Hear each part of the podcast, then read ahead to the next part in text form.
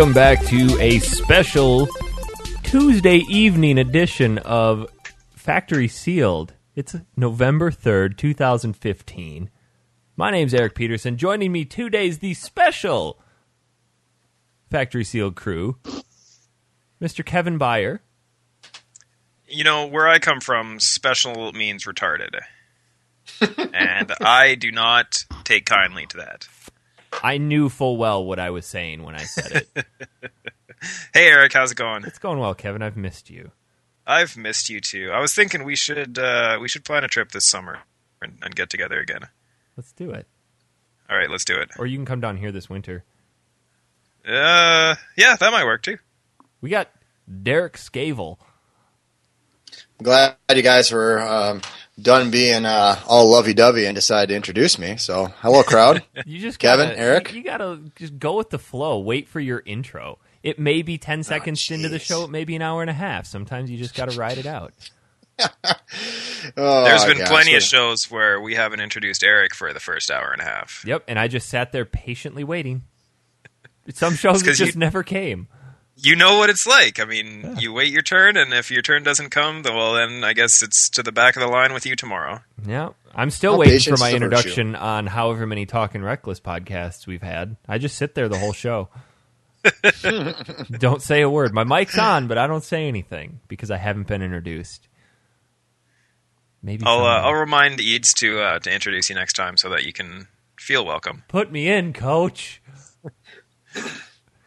How are you guys? It's uh it's been it's been quite a while since our last Uh, It has. No, it's only it's been like what two months, month and a half. It's been longer than that. That's when we took a huge dump on Legend of Dragoon, right? Yeah, yeah, that was that show. Oh damn. Yes, And that a game. Huge dump we took. it felt good though. It did feel good. Yeah, I agree. we haven't I haven't dumped on a show or on a game that hard since Goof Troop. I actually was very. I, I felt like there was a weight lifted off my shoulders after that show when we decided not to continue. I'm like, oh, thank God. I was worried that you guys would be like, oh, this game is awesome, and then I was going to have to sit here and try to blow it up with you guys when I really hated it, and ugh, Yeah. I was just like, thank God they hate it too. Yeah, struggling through three more discs of that was not in the cards. And from what I hear, they are a grueling three discs. Harpoon. Well, when the first disc was like 25, 30 hours long, it's like, holy shit, where do you even go from there? downhill. Well, yeah, when you're already at the bottom, where do you go? it was rough. I, f- I feel bad because, in hindsight, we potentially offended some people. Uh, I'm glad we did. but a reality Those- check is necessary every once in a while. Like oh, yes. this game, I can understand how some purists may really, really enjoy that game, but it just wasn't for us three. So, you know what? If you didn't like it, I'm, or if you didn't like our opinion, I'm sorry. Yeah. For Get what it's over worth. it. It sucks. I'm sure there are people out there that think Mega Man sucks, but well, I don't know Yeah. about that. yeah, they're wrong. Yeah, yeah, I don't know about that They're either. Definitely wrong. So, hey, did you guys hear we had an earthquake down here the other day? That's what you Really? said on Facebook. Yeah, Earthquake in Arizona.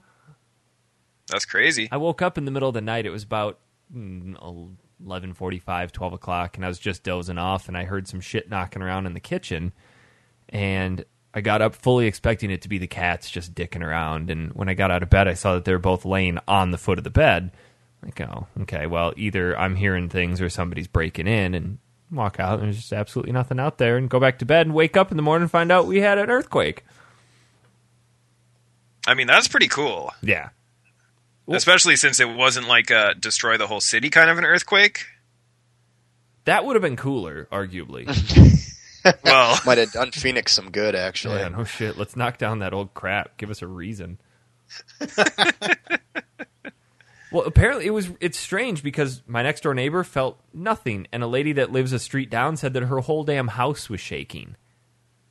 So it's weird. Wonder if how it that- depends how it's built. I don't know. Well, I'm glad I didn't feel it then, because that probably means my house was built well. I only know about tornadoes up here in Minnesota. You don't get tornadoes. I only know about snow. tornadoes and blizzards. Yeah, and bridges collapsing. Oh. Probably Oh. a uh, really bad joke. Yeah. Sorry for those all listening who know about the 35 I 35. Well, you don't need to go and clarify more of it. Let my joke Oh, be veiled in gosh. some semblance of mystery. Ah, well, okay, whatever. My bad. Yeah. So, how are things with you, Kevin? Uh, well, my basement is finally being worked on after 20 months after it flooded. So, Wait, I didn't It's know been- it flooded. Oh yeah, no, this is this is like two years ago. I'm pretty sure you knew. About I was that. there two years ago. No, you were there like you were here like four years ago. Bullshit. I was down there two years ago. So you haven't been It- in your basement in two years? Well, I mean, I've been in it, but I haven't been able to use it as a basement. So you had to move all your shit upstairs, Yeah. even your bed. Uh-huh. Uh, well, the bed was kind of destroyed. I did have a spare bed upstairs. The one that I Didn't, slept uh, in. Yeah, exactly. So yeah, that was the one. That's the one I'm using now Oh, because my bed kind of got uh, destroyed. did any of your electronics get destroyed?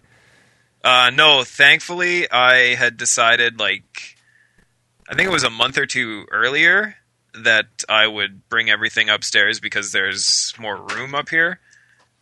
So yeah, I brought the TV up and my computer upstairs, and then like yeah, two three months later, it flooded.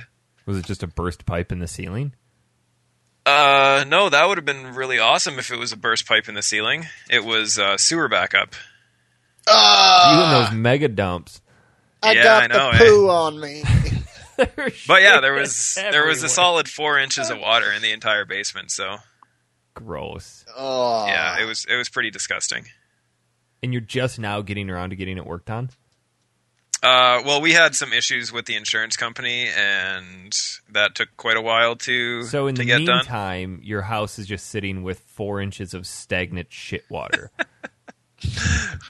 The way you think the world works is just amazing, Eric. no, that was cleaned up right away. That was Oh. cleaned up the day it happened. okay, well, just checking. I didn't know if you could just like walk down there and take a piss now. that Yeah. It's just a giant toilet. That would be awesome. Just stand at the top of the stairs and just pee. How would you Keep shit? this door shut. Well, I mean- smell very good. You put uh, a slip and slide down the stairs, and Oh then you just my shit onto the slip and slide. That reminds me of some people that had their house condemned uh, a couple blocks down from where we lived in college. It was in a predominantly um, Hmong neighborhood, and they had gone into their basement. A what? Hmong, H M O N G. Have you What's ever that? seen? uh Have you ever seen the movie Gran Torino Uh, I think so. with Clint Eastwood? It's a very no. it's a very particular um, segment of Asian population. They come from Laos. Oh, okay. for some reason there's a large population of Hmong people in my hometown. But anyway, um, they had gone into their basement, which was an older style home, all rock walls, brick wall sided, not finished or anything, and they had gone down and they had applied tar to the entire basement, to the floor, and halfway up the walls, and they had filled it with water, and then they stocked it with fish Oh, that's awesome. and they would go sit on their steps and fish for dinner in their basement. There's no way that's real. Yes, it was the house. Uh, that that that word got out, and the house was immediately condemned. I, I don't even know what to say. I mean, some people have fishing ponds in their basement. You had a water treatment plant. Yeah, exactly. I had a landlord who said in another one of his properties the the tenants had actually filled up one of the rooms with black dirt and started a garden in there. yeah, just like a bedroom, they just filled it full of black dirt. How did they get He's enough like- sunlight in there? Yeah, they just open the windows, I guess. I don't know. Keep the Set lights the on. roof off. They weren't growing reefer, so that, that- let's just put it that way. They were like growing vegetables and Well, that's Things to actually eat. a myth. You don't really need a lot of sunlight to grow reefer. So Aren't I've you heard. supposed to keep them in your closet? So I Well, hear. yeah. they grow really tall if you put them in the closet. So I hear. So I hear. and they they grow phenomenally in sewer water. So I hear. Kevin, what, Ah, what really it's all happened to your coming basement? together now. Ex- extra fertilizer, right? I see, just liquid. It's kind of like how meth labs blow up when there's a problem. You know, I guess these pot labs just flood full of shit. You know, what an unfortunate circumstance. it's not life threatening. It's just very inconvenient. So was Yeah, it? exactly. I hate to keep going back to this, but it's so it's it's just. Was it like actual? You took a dump one day and the toilet just overflowed and kept going, so there was actual no, I- crap in there. You know how? Well, I, I guess you wouldn't know because your houses down there don't have basements. No, they don't. But uh, there's uh, there's like a, a basement drain Mm-hmm. in all basements at the low point that connects to the Sump city city sewer line. Mm-hmm. Uh, no, it's not a sump pump. That's Okay. uh, more rural. But uh, yeah, so it's just your basic uh, two inch pipe or whatever it is, three inch pipe, and yeah, that was connected to the city line, and the city line is what backed up. Oh, So we had uh, not only my shit, but the neighborhood's shit. Oh, this is getting better and better. so it was a- it was truly actual like sewage in your basement. Uh, well, it was orig- It was water, like it was gray water, is what they called Yeah. it. So it's it is sewer water, but it wasn't sewage. It, so it's like the dirty dishwater. Yeah, exactly. So yeah, but I mean, it was it was all covered through insurance. So how did the ghost in your house take that?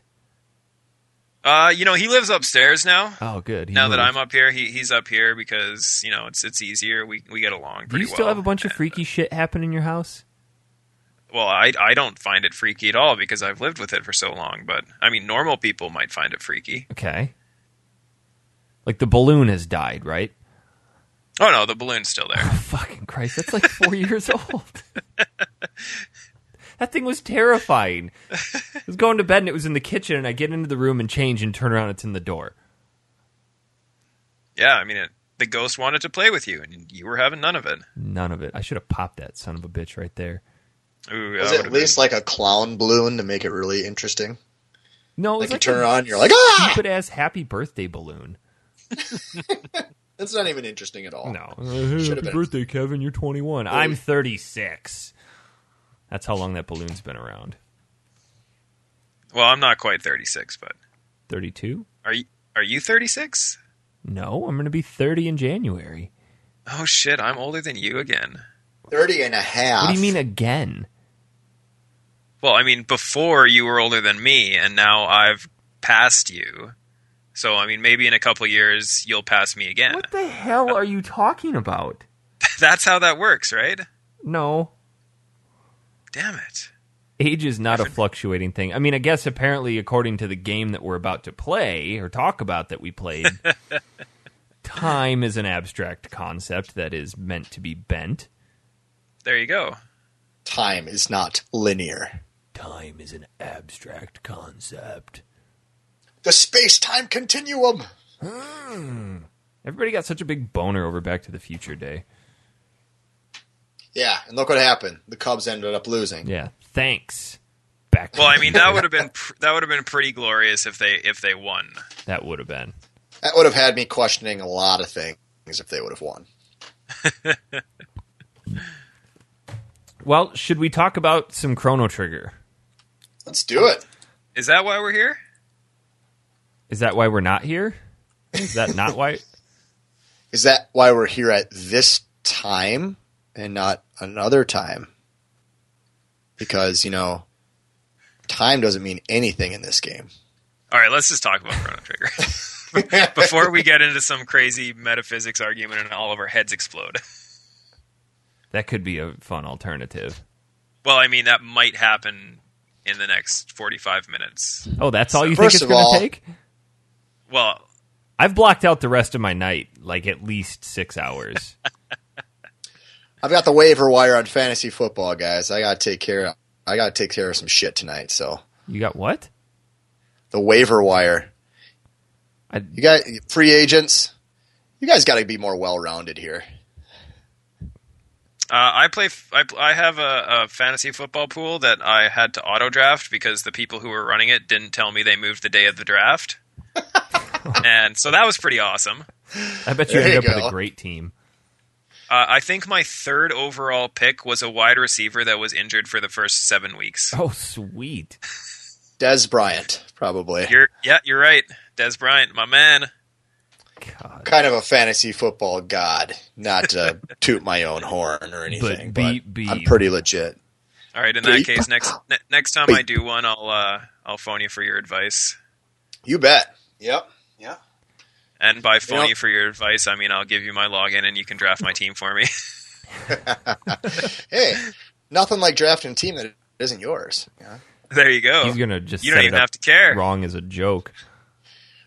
Um, this Why do guy's I have injured seven reserve. third string quarterbacks? Why is everybody on my team punters? That's like trying to play through an Ah. RPG with all clerics. Hey, which can be done. Thank you. Well, I think Aaron Robinson a while back was trying to play through Eye of the Beholder with all clerics. Yeah, I heard about that. I heard uh, you can do a Final Fantasy one game with all white mages, Oh shit, but it's it's like ridiculously hard. that would be tough. I tough. can probably go and try that. I'm pr- uh, Final Fantasy One is one of now.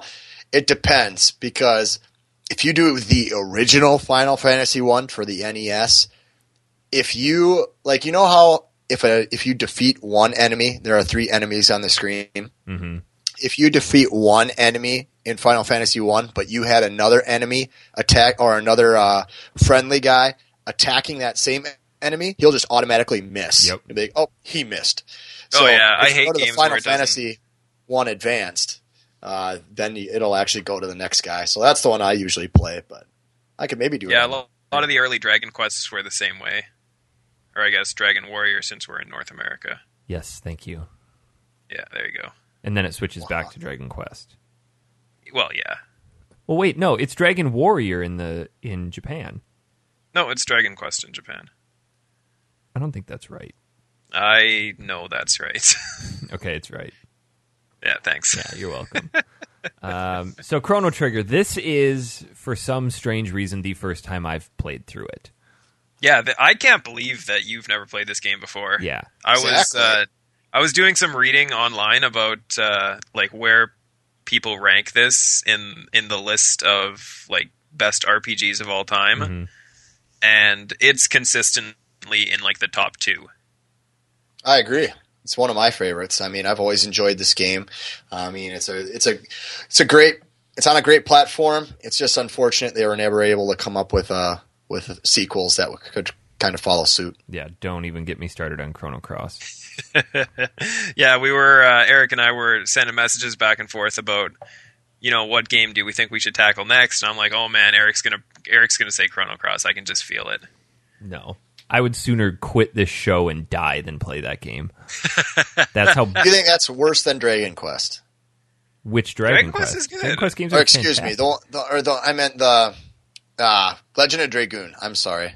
I Oh. would. Ooh, shit. That's a real loaded question. I really can't stand Chrono Cross. Like, Really? really, Wow. can't stand it. And it's Well, I lot wish of I it. could go into more of the. a- a lot of it is because of the combat system that it employs. It, it pulls on the whole elemental stuff that you've got going on here in Chrono Trigger, but it makes it the absolute focal point, and it's not very clear on how it functions, and it's just more cumbersome than it is um, user friendly. Yeah, that's that's weird. I just heard that it was. Uh, I mean, they they kind of hinted in this game that there would be a sequel at the end. I mean, I guess it depends on certain decisions you make. Mhm. But uh, yeah, they hinted at it, and then I, I did some more research and found out that it was Chrono Cross. And I, I've never even played the game. Don't. I mean, I I knew it came out for PlayStation or whatever it was, Yeah, but uh, yeah, I've never never played it. it's I, as- I also haven't played it, but there's there's going to be people out here out there who say, "Oh, it's great," but mm, I'm going to disagree very heavily and say it's not great. But yeah, how many times have you guys played through Chrono Trigger? Uh, I think this is probably my fourth or fifth time through. Okay, I want to say I'm on a similar level. Um, I've I've started the game several times. It's one of those games, especially when I travel. I'm on the road. It's like, yeah, you know what? I'm going to pick up and start playing this game. But this is only about the third time I've actually finished it. So I've I, I will admit that there have been times where I've actually picked it up and started it, but I've never gotten further than the opening Millennial Fair. Huh, really? Yeah, just I don't know. It, it, every time I and started then playing your, it, your mind was blown.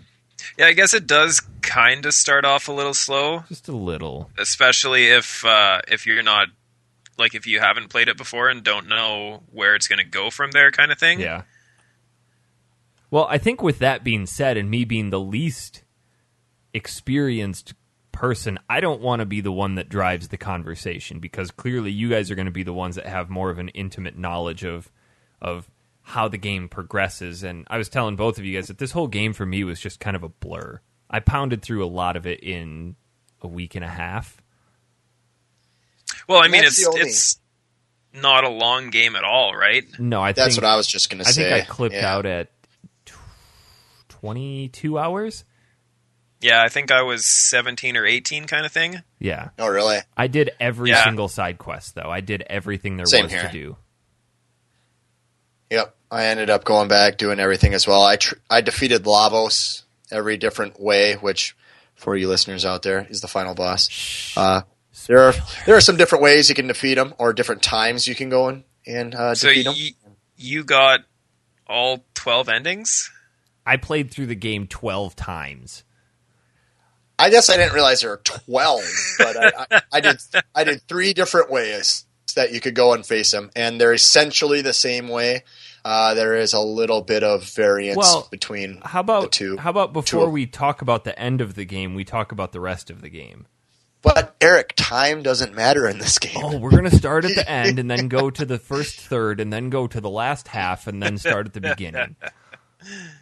Well, okay, let's let's try to put some sort of organization here. So, in the beginning, you know, you're you're you meet the character named Chrono, which just happens to be totally ironic, and I think at times it even kind of messed with me that his name was actually So Chrono. I want to address that right off the bat because for the longest time, I didn't realize that his name was spelled differently than the title of the game, Yes, and that yeah, is not I mean, made. that's only because they have only five characters to work with, right?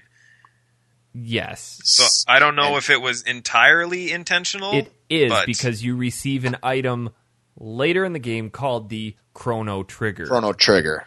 Yes, and that one's spelled right. That is spelled like the title of the game. So the title of the game does not reference your character; it references an item in relation to your character. But we'll get there. Yes, yes. So Yeah. continue, Derek. What? How does this game open, and why should anybody who picks it up give a shit about it? Well, as you said earlier, it might seem like you have a little slow beginning. Kind of starts like any other general RPG, uh, especially JRPG. Kind of a little bit of a story setup, so to speak. Uh, you wake up in Chrono's house and you're able to venture out and you can explore around the initial town that you're in. I can't remember the exact name of it off the top of my head.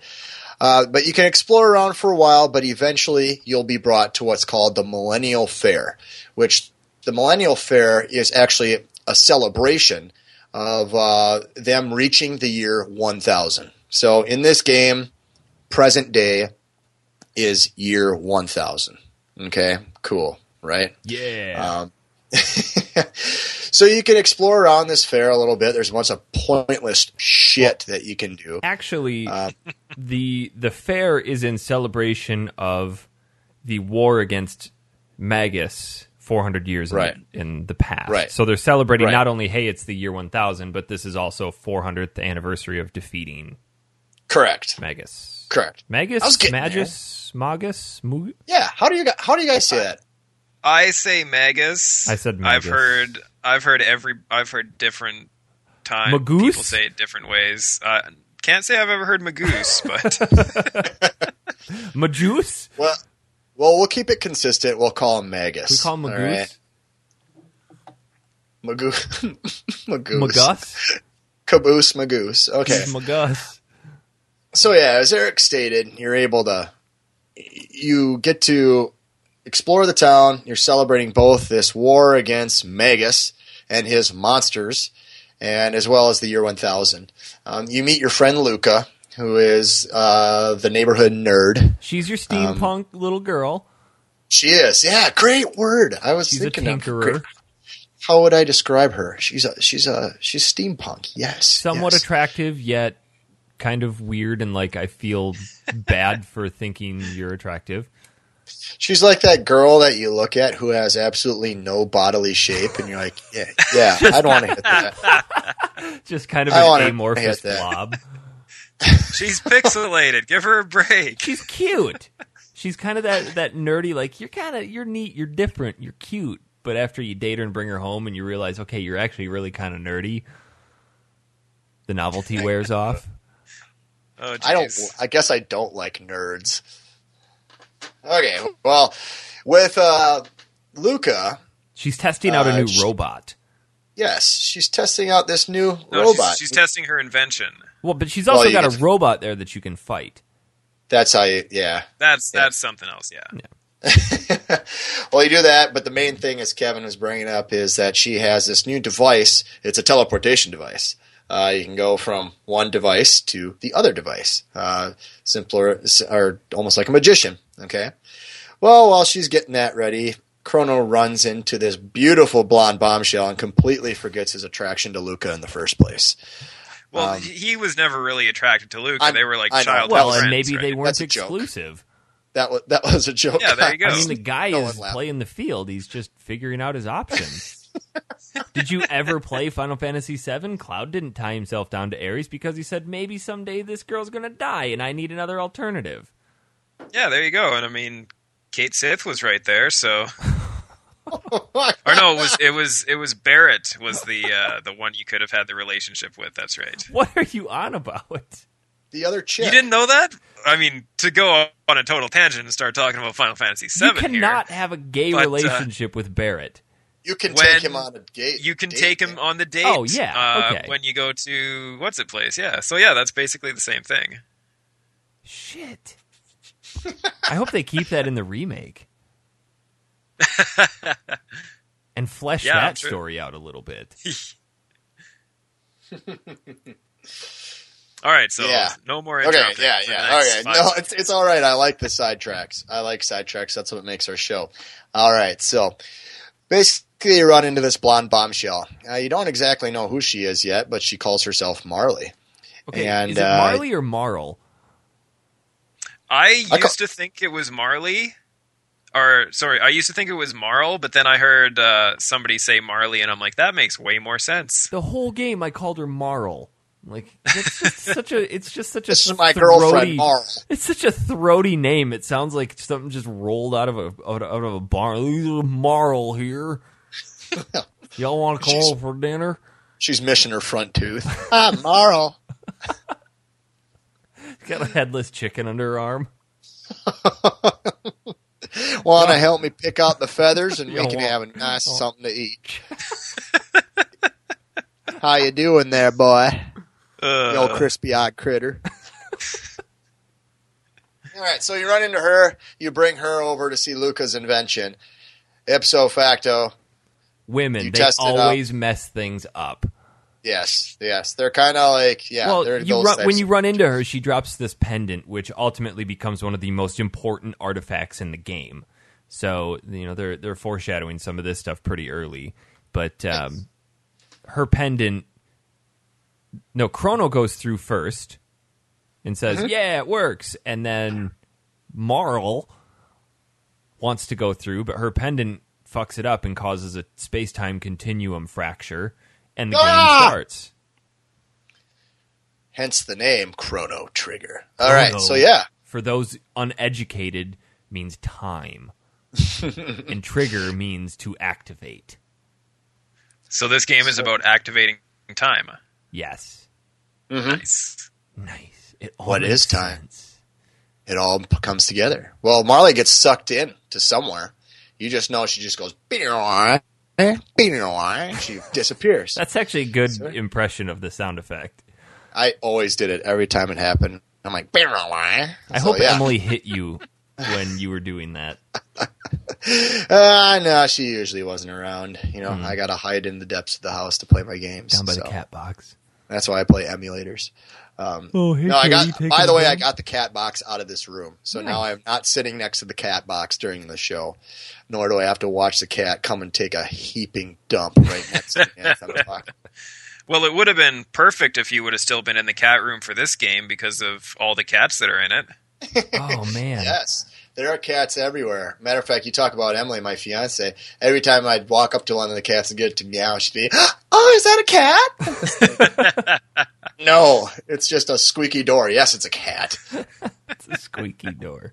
Yeah. So, the, so the, another thing about this game, if you're if you're a first time player, um, when you go to save the game, it actually uh, kind of has chapters, so to speak, of the game.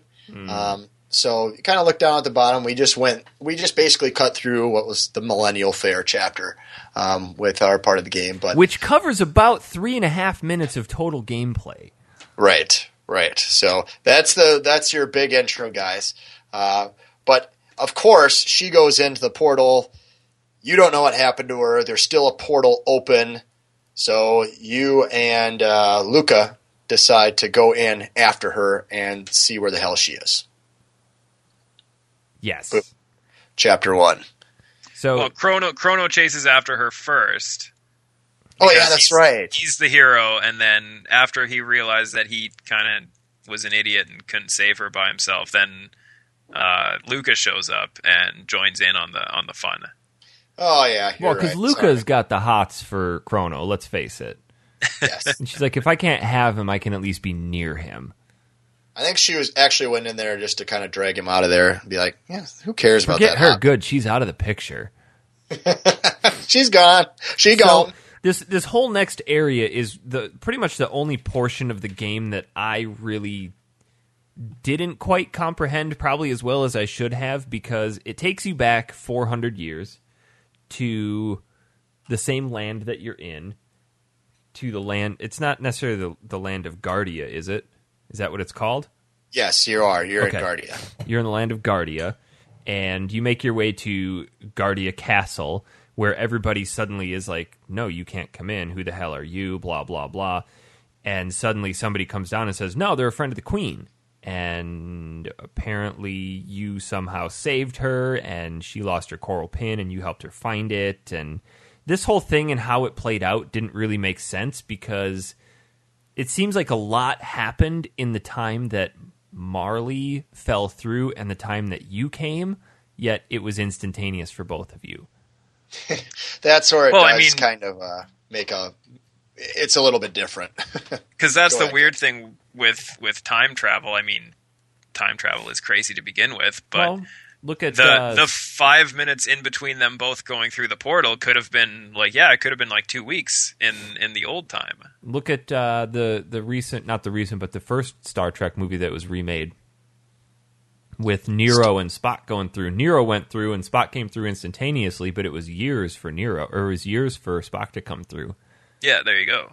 what was that movie we just watched, Eric? That space movie with Martian? uh, Matt. No, McConaughey. Matt Oh, Interstellar, yeah. Interstellar. where they were uh, they were really only down there for like an hour and a half, but it was thirty years for the dude up top. Yeah. Okay, anyway, that explains that away because apparently in that time frame, Marley had been mistaken for the queen, um, and the queen had gone missing, and this guy named Sir Cyrus went out to find the queen, but he hasn't been seen in ten years. Correct? It's been ten years. That's what I have written down. His 10 job years, was huh? to protect the king, king and queen, and he was out on the southern continent looking for her. Hasn't been seen in 10 years. The chancellor of this castle, like everybody in this castle is going crazy. The chancellor's gone crazy. He's sneaking out at night going to the cathedral, which, if you stopped at the cathedral before going to the castle, you find out that there's a church where people are eating humans, or at least you assume they are because they start talking about having you for dinner and and all of this other demonic stuff. Um, so you're not. I'm not quite sure what all's happening here. There's some Queen's Guard, a frog dude who I kind of wrote down as a little bit of a nut job who pops in and then suddenly disappears. Um, Well, he helps save you because eventually you will go out to set to look for the queen. You go back to the cathedral, correct? hmm Okay, and that's when the frog actually shows up. Yeah. Who Well, yeah, comes but, up uh, with the name of Frog? I think we're we're kind of missing something here because Right, right. when, we're skipping uh, yeah, because the reason you had to go look for the queen was because when Marley came back in time and they thought she was the queen because obviously she's the descendant and they look alike. Yep. Uh, the reason that you had to go look for the queen in the first place was because the timeline got screwed up because when Marley showed up, then everybody stopped looking because they're like, "Oh, the queen's right here." But that wasn't the right queen. Mm. So then Marley ended up getting blinked out of existence because of time paradox. Right. And yeah, Wait, did that actually happen? Yes. yeah, that happened. They were uh, They they, go were up- in the throne room when it happened, or sorry, in Oh, Marley's that's right. bedroom. And she's saying, "I feel like I'm being torn apart." yeah, And the thing about it is, is this game does a good job in that sense because it actually stops, makes the screen go completely black, and basically explains what a time paradox is. Yes. So they Yeah, and showed they- how Marley or Marley's descendant disappears, therefore Marley in the future disappears. and they did a really, really good job of explaining it in like a way that a twelve or thirteen year old kid who's probably playing the game can understand. hmm So, I mean, props on them for making time travel make sense. Now, I've got a note here that says Marley is actually Nadia from Chronos Time. Yeah, uh, yes. because Yes, Marley was correct. the fake name she gave Chrono when. Uh, Oh, because she didn't want Chrono to figure out. Oh, this is the the princess. yeah, yeah. Okay. So Mhm. Nadia is the great granddaughter of Queen Lean or Lee Lien or Lenny, who is the queen of this time. Yes. Which, if you think about Correct. it, that makes no freaking sense because my great grandma is ninety years old, not Well, they three they never really said great grandma. Yes, they said they did. descendants. No, I have it specifically written down here. Great grandma. I would not Oh, have just. shut up. I would not have just made that up. Maybe people live longer in this time, Eric. Well, ever apparently think they don't have that? a friggin' justice system, so who knows? They have giant frogs that run around. I think they can live as long as they want. Okay, they've got spells. That's right. Um, so, like you said, you're ultimately tasked with going out to save the uh, the the real queen right.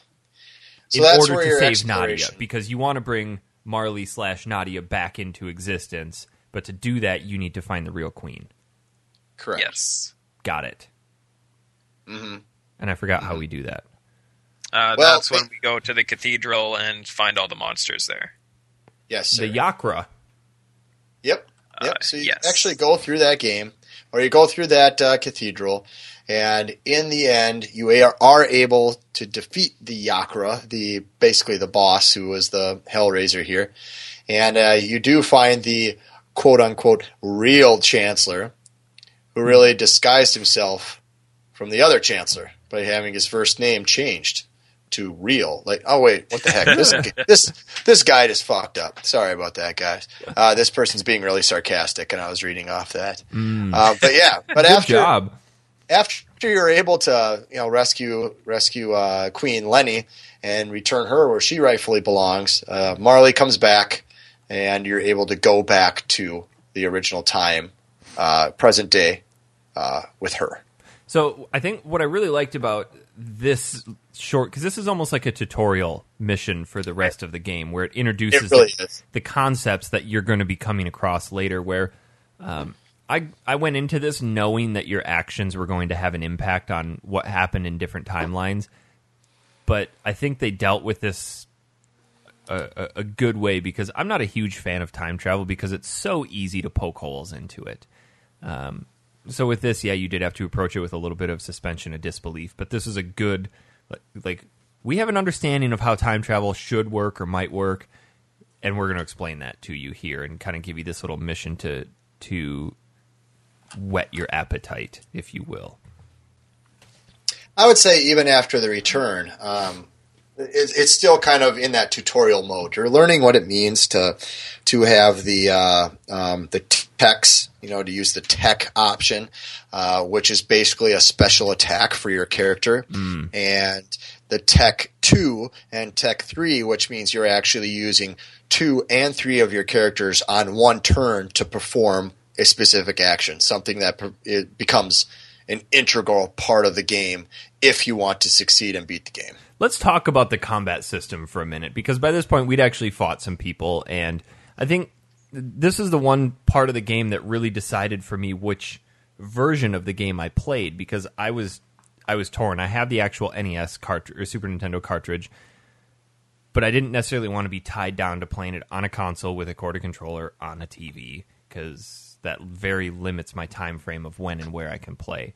Um, I could not track down a 3DS copy, and I did not necessarily want to play the PlayStation copy because of the load times that I'd heard about. I mean, I'd watch people doing comparison videos where you'd press the menu button, it would take 10 seconds or more to get into the menu.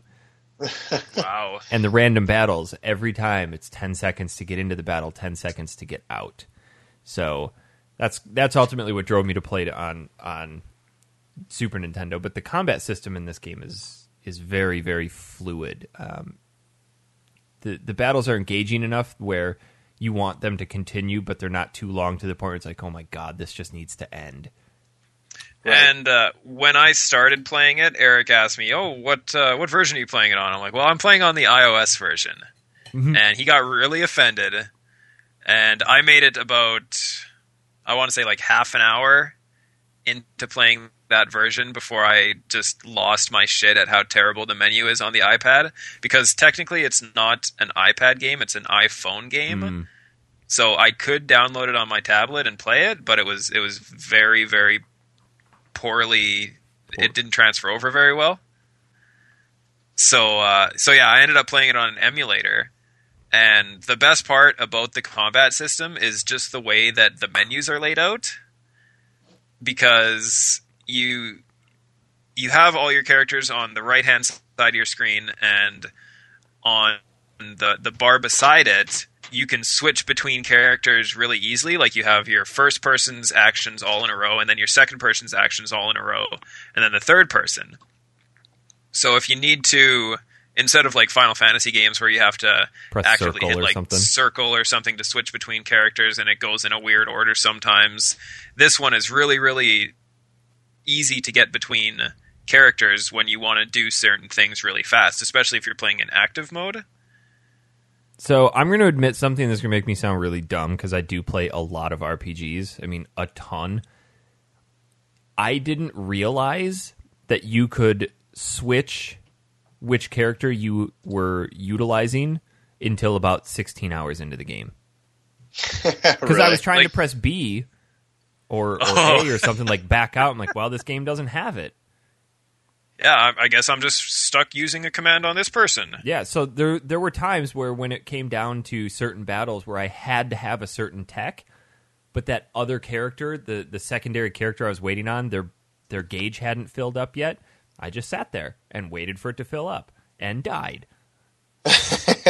Yep, you can actually cycle between characters, which Yeah, is I- which is nice for this game, and it's a it's a live it's a live battle system. I so- put out a few ranting messages about some of the boss battles in this game, and and in retrospect, it's because I hadn't figured out you could switch between which character you had selected.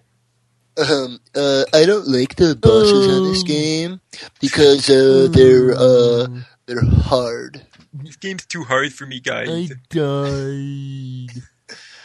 back to the beginning. All right, yeah. So I I, I, also played on a SNES emulator because I'm not fancy like Eric and actually have the game. Mm-hmm. Uh, I'm not as techy as Kevin to actually just play it on my phone. So I uh, I kind of hit the tweener, did it all emulator style. So Yeah. thank you, cool. Rams.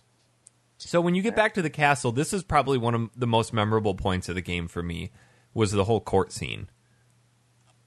I don't Yes. I don't know why. It just really stuck out with me because it's your traditional sprite based JRPG, but then you'll quite frequently fall into these beautifully rendered 2D images with your sprites still on there, but it's it's these really highly detailed images of this this court scene that you're in, and you've been accused of kidnapping the the the uh, the princess or kidnapping the queen, and um, apparently no social or criminal justice system exists within this kingdom. It's just we don't have any justice system, so you're guilty. You're going to die.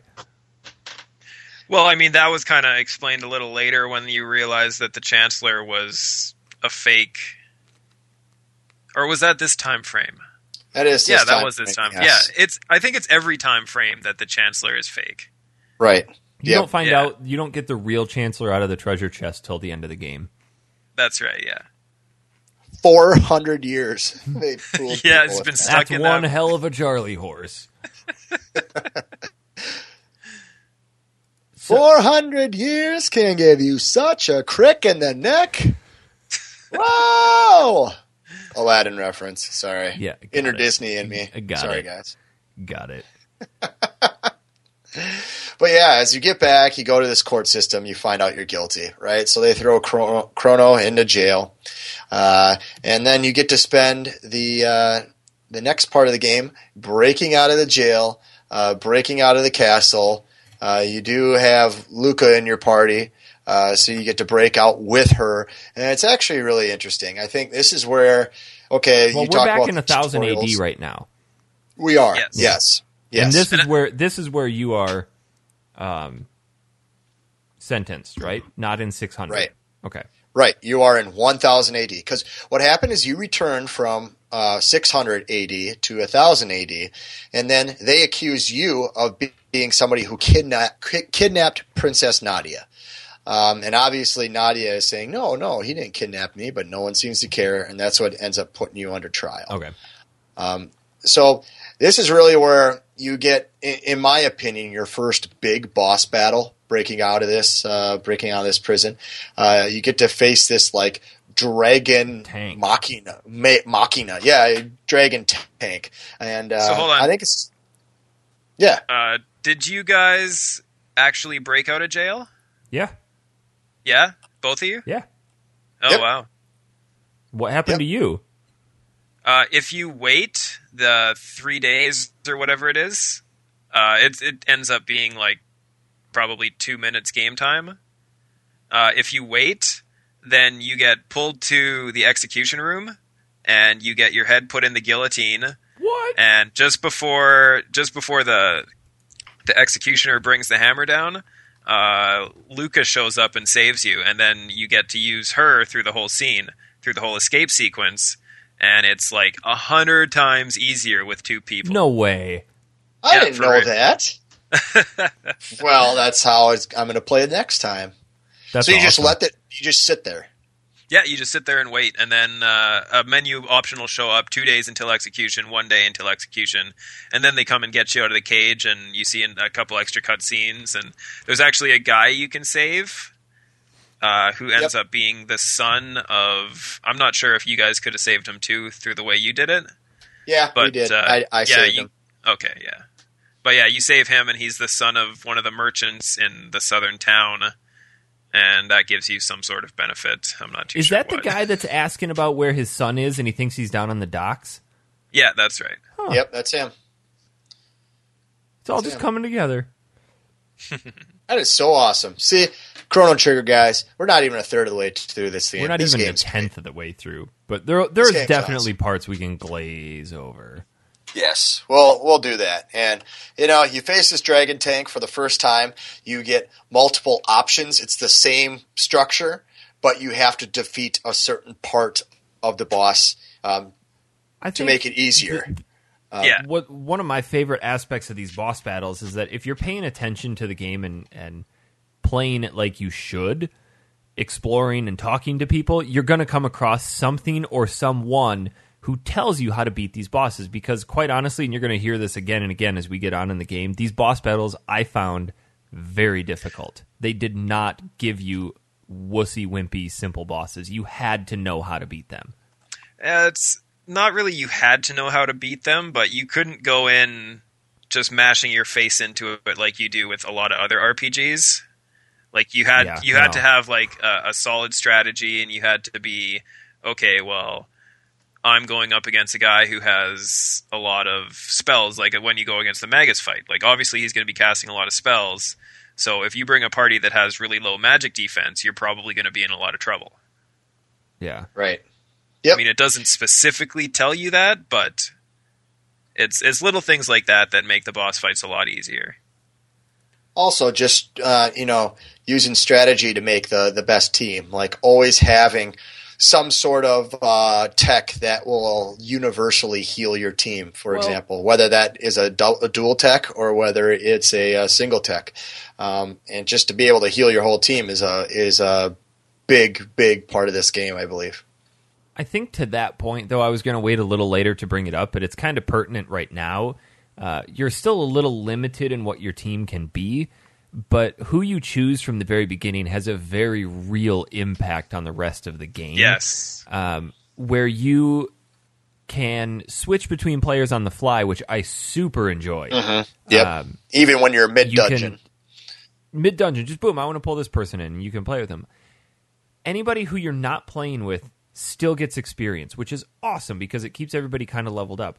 But they don't get the tech point. right that's right. Yeah, So it it it it it doesn't necessarily encourage using multiple people because it almost seems like okay, now I got to start over with this person. Yeah, I understand that's the basis of an RPG. But by the end of the game, I was dialed into who I had to use and I, and I was having a lot of struggles with the final boss and I was reading about teams that everybody used and I didn't have that team. So who who was your team?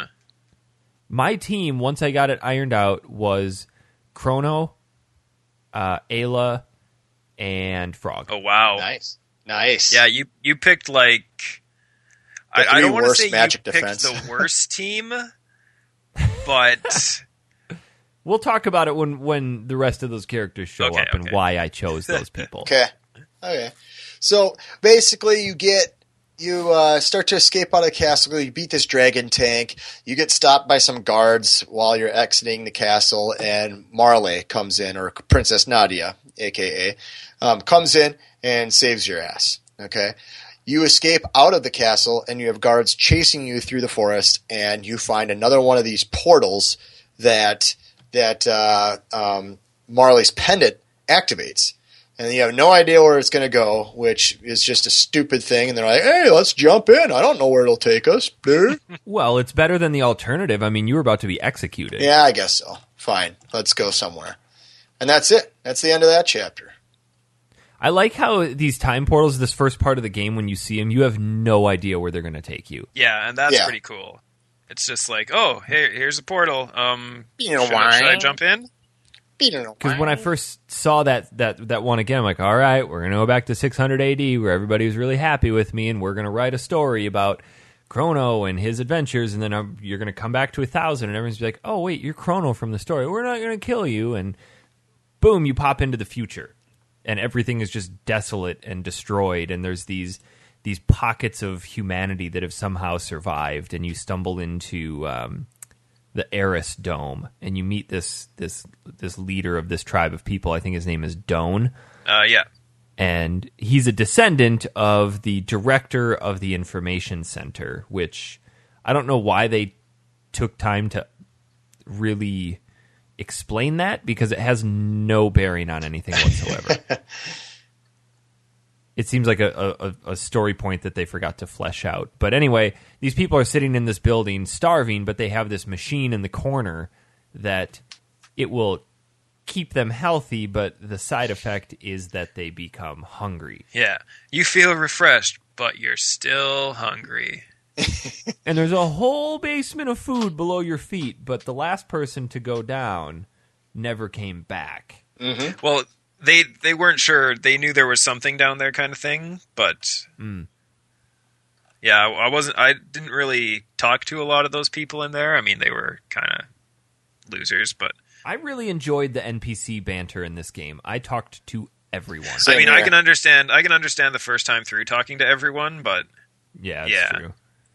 There's a part later in the game where I actually talked to people multiple times because it fleshed out so much of the world and the story. I'm like, this is cool. I'm going to talk to these people. I just want to make sure I understand this. yeah, But uh, eventually, you get down to the bottom of the basement and you fight this the the guardian boss, and you find a dead dude who has a seed, and beyond him is this information center, and you can utilize that to search for time warps. And somehow, just somehow, Lucca just knows how to utilize this computer. Lucca is like, it's it's unbelievably cheesy how smart she is in this game because it's like anytime there's a problem whatsoever, it's like, hey Lucca, what should we do?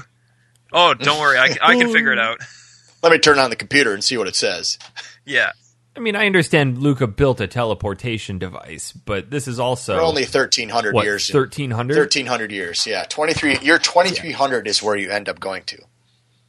Yeah, and at this point, you actually get um, a cool little cutscene that is like a visual record of 1999 AD or the day of Lavos, where this huge monster emerges from the ground and destroys the continent. And that's kind of where you get your first glimpse of okay, this is This is why the This is world is the- the way it is. yeah, Yeah. And up to this point, they lead you to believe that Magus is going to be the final boss. And you still are kind of unsure. You're like, okay, is this a creation of Magus? Is Magus behind all this? But okay, now we're starting to see the bigger picture here, and we need to prevent this. Mm-hmm. So, how do we do that? And you need to get to a different side of the continent, and you have to go through Lab 32, where you have this super stupid rocket car Hey, race with a guy hey, called the Man. That's not stupid. I was just going to. I'm the man. it was it was pretty bad. It was yeah. It The was race, total. the race is kind Mad of Max pointless. bad. It's just like you just zoom Did you guys back and win forth. first shot? I won on first shot. Yeah, no, for Mm-hmm. it's so easy. Did you guys? Uh, I'm I'm positive the answer is no, but did you guys go back afterwards and do the the mini game to No. keep racing? No. You can yeah, keep if you go, yeah, if you pick up the race log, it's uh, Mm-hmm. an item that you can pick up in between. Because after you finish the race, you can walk back through the area that you wait that you race through. And one of the items is there in there is the race log, and it gives you a second option for how to race. So the second option is you can swing the camera around, and you can Huh. you can race head on, so you can watch where he he moves from. But the downside of that is it takes away your boost ability. Oh. But uh, if you manage to get the only reward for doing this is if you manage to get a perfect score, which is stay in front of him for the entire race and never let him pass you.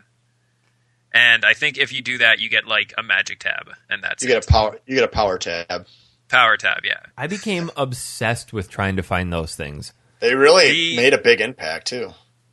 I found that the only ones that were worth even caring about were the magic, Magic. tabs and the speed tabs. Speed Yeah. tabs were by far the most important. I went speed tab, power tab, magic tab because I I utilize magic, but not Here's the thing, though. the forefront. The thing with Magic Tab is that if you had a character who could cure everybody, and you increased their magic through Magic Tabs, they would make their cure all ability like way stronger. So Yeah. I actually did that with Ro- I did that with Robo. Yeah, so did I. I dumped every single magic tab I got in the game into Robo. Same. and by the end of the game, his uh, cure beam was hitting for like seven to eight hundred. Yep. oh my god, that would have been awesome. See, I thought it was tied to the qualifier that they put at the end of the magic, like restore health all, and then in parentheses it would put some or more or all. Yeah. And I thought it was just some meant it's going to be like I thought it was tied to a percentage of thirty percent. Ah. some would be fifty, and all would be hundred. Gotcha. I didn't know that it was Well- contingent upon their magic. Well, as they leveled up, you know, their magic would increase or their strength would increase, but the Magic Tabs made that greater, obviously. huh. Okay. But who is Robo? Who is Robo, guys? Well, you get to the proto lab and you find this defunct humanoid robot. And this I really enjoyed this part of the game because you can tell there's something that happened. You don't necessarily know how the world came to the way it is because there are still a lot of robots running around. Pretty much all of the enemies that you fight are exclusively robots in this. And Lucca says she can fix it. And she kind of goes on this sentimental um, rant about how robots are incapable of evil and the humans are the ones that make them that way. And then, you know, Marle accuses her of pitying them. And then she she repairs Robo. Um, and did you guys catch that Rick Astley's "Never Gonna Give You Up" starts playing at that point? What? Uh huh. No, no, I did not catch that What? at all. I don't. th- There's There's, a- Rick way. Roller. in uh, when you revive Robo, when he comes back to, it's it it's either the exact song or it is so goddamn close that it may as well be Rick Astley. I think you're just freaking crazy. even Christy came over and she wasn't even watching the game. She's like, "Is that Rick Astley?" Like, That's how close to it it sounds. Wow. I guess I never but noticed. back that. to Uh, I back didn't to notice what it um, back to what Lucca said about robots are incapable of evil and humans make them that way. That comment kind of negates all of the robots that you were just fighting all the way here because there were no robots or there were no people making these robots. Robots had been self-replicating for centuries at this point. So they were making themselves evil. Well, who made the hmm. ro- initial robots? Boom. The humans But made they the robots. made the initial robots good. Yeah, but somehow something it was used for, you know, evil. Well, either way, Robo wakes up. He's like, "What the hell happened here?" Like, so he even he is shocked at what happened, and he said there used to be lots of humans and lots of robots here, and he offers his help to kind of bypass security in the factory. And this is where I think something is something really cool happens. You suddenly have four people in your party, and oh, actually, hold on, that takes place a little bit later. Never mind. One person has to stay behind, and you go through the security system, and suddenly you're attacked by all of Robo's friends who say that he is the defective one um, whose initial mission was to eliminate all intruders. So they actually beat the shit out of him. They really do give it to him, don't they? This is where they have that six on two boss battle, right? Yes. hmm So you're basically that- facing uh, six guys who look almost exactly like Robo, except they're blue in color, and uh, they actually have some decent attacks to them. And it's it's one of those battles again where you really start to have to use your strategy um, to uh, to get through it. So. Yeah, that's one where uh, if you beat them, like if you beat a back guy and then a front guy, it makes it a lot easier because they have that one attack where they pick a guy up and Mhm. they they huck him in between. Mhm. And if uh, if they don't have a guy behind them, they can't do that attack or in front of them. Oh. I guess. Huh. I So, know yeah, that. You can bypass that attack with uh, killing them in the right order. I just beat the shit I like out of how- all of them. I like how intricate even the simplest battles in this game are because even the enemies have the ability to use tech. And if you can kill off one of those people, suddenly you eliminate that piece of tech from the battle, thus making it easier. I did realize that in certain boss battles later. Yeah.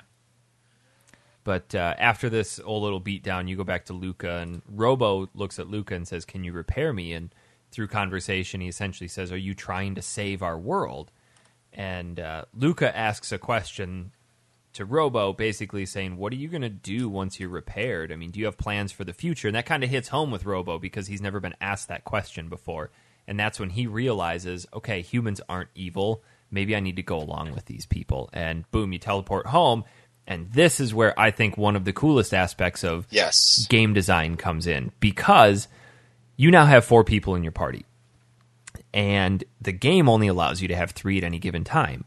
So instead of just saying, nope, you can only have three, it's like Final Fantasy. Why can't all six of you travel together?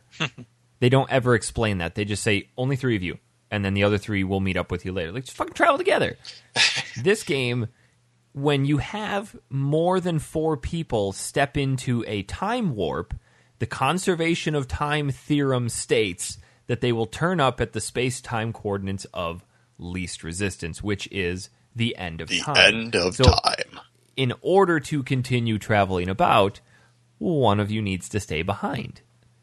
I think it just for me that was such a cool aspect of like how do we get around the limitations of the system yet make it part of the story. right? And this is and this is a real this is a real game changer as well because before you thought these portals just kind of take you to nowhere. Well, now you have basically a, a central hub uh, where there's an old geezer standing there in the middle that you talk to, and he's uh, he, he's just referred to as old man at this time, but you learn how, who Don't is. ruin who it is. Yeah, well, you talk to him a little bit later. Um, but from here, you can actually freely teleport because there are different portals now. You can freely teleport to different areas in time.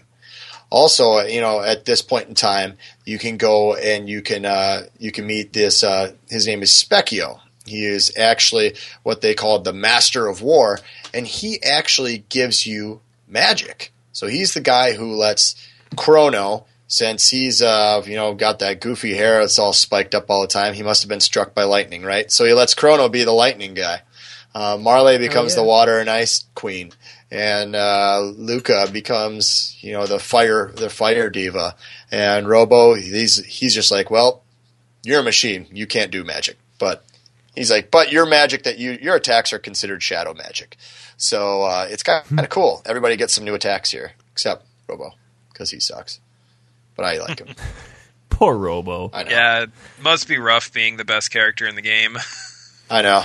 I feel so bad for not using Oh, him. man. I tried to tell you, dude. He was the best Ah. one. Like I loved Robo. Ah, I don't know. Yeah, especially Um, especially like super late game. Like Robo just gets so good. Yes. So I feel like this is this is time to say at this point, if you wanted to, you could go and beat the game. Um, I don't think it allows you at this no, point. No, not yet. right now. No, But once you kind of figure out more that's going on from this uh, end of time place, you can go and just beat the game if you if or attempt to beat the game. Let's call it that. yeah, Because uh, the first time you can, at least in not New Game Plus, because this game has a has a crazy New Game Plus mode. Uh, The first time you can actually go and beat the game is when the Ocean Palace rises and you fight Lavos there. that's a long time. Yeah, I'm I'm like almost 100 percent sure that that's the first time you can beat the game. Huh. Interesting. So in this, this old dude tells you that you know he can tell there's something wrong with the fabric of time because there have been a lot of lost travelers coming to the end of time lately. So you step into the only portal that is available, and it kicks you to Med- Medina, Dina Village. Yep. where these mystics. This is the mystics that fought against the humans 400 years ago, and they despise the humans. So they are there worshiping the stone of Lavos, which, if they're able to awaken him, will ensure the, the destruction of the humans. And through this, you learn that Lavos, the, the the the creature that you saw emerging from the ground, is a creation of Magus. Right? So Uh, far, that's what that's you what you think, think. at this point. Yes. Yes. So far at this point, that is what you are led to believe. So therefore, we still believe Magus is the ultimate evil in the game. Yeah, because they tell us that uh, Magus is trying to summon Lavos. Correct. And this is this is cool because this also is where you start to see how the story or the um, time periods interconnect between each other. You meet Ozzie the Eighth, who is a village leader, and his ancestors served Magus, and you'll actually meet his ancestor Ozzie later when you go back in time. Yep. I think you kind you kind of meet him earlier when uh, I'm not too sure when the cutscene is, but the cutscene where it shows how Frog gets turned into a frog Oh, that's later. is it later? Okay,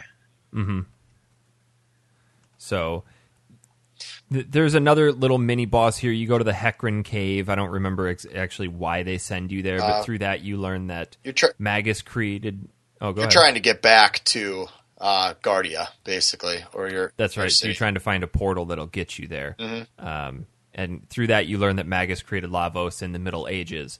And that's that's the other thing too is that some points in this game are very unclear about where to go. You have to rely a lot on contextual clues, and this is one of those context clues of where do I go? They don't specifically lay out for you. Boom, go here. Um, they just tell you that Lavos created or was created by Magus in the Middle Ages, and that tells you, okay, I need to go to the Middle Ages. But before we do that, if you head south to Poray Town or Poor Town, did you guys go into the bar down there? Um, not yet. No, I didn't. Which re- refresh my memory. So if you go to where Heckran Cave is and go south, there's another town down there. Way down, there's a town in the middle, and then there's a town way down in the south, and it's Poray or Poor. That, that's P O R R E. that's not Is this on the what- one? That's Sorry, actually on the same continent as like what uh, Castle Guardia was on. So it's it's not on. It's not in like by Medina Village. Medina Village is on another continent. so this could be when you go back in time, but either way, this is where I have this reference written down is that there's a Spekkio playing piano in there, and if you go and talk to the guy standing next to him, he makes a Billy Joel Piano Man reference. Yeah. Oh, really? Okay. Yeah, I remember that one. I did not catch Yeah. that. yeah, there's a lot of pop cultural music references I get from this, th- which is why it lends me to believe that okay, there's a Rick Astley reference in this game. Never gonna give you up. Never gonna let That's you exactly down. That's exactly what it was. Listen to it next when we're done with the show. Look up and Robo Rick Astley, and you'll hear it. I guarantee it. So from here we go back to the Middle Ages. The king is in bad shape. So isn't this where we initially went back to, where they where we saved the queen? Um, let's see here. Uh, I believe it is because we went from 1000 AD back to 400 to yep, 600. yep. Okay, so we're back in that same castle, but time has passed. The king is in bad shape, and apparently, this whole concept of the the hero has arrived. Yeah, It because has kind of taken over. Somebody found the hero amulet, or what was Hero medal. hero medal? Yeah. Yeah, Yeah, which turns out just to be a little kid.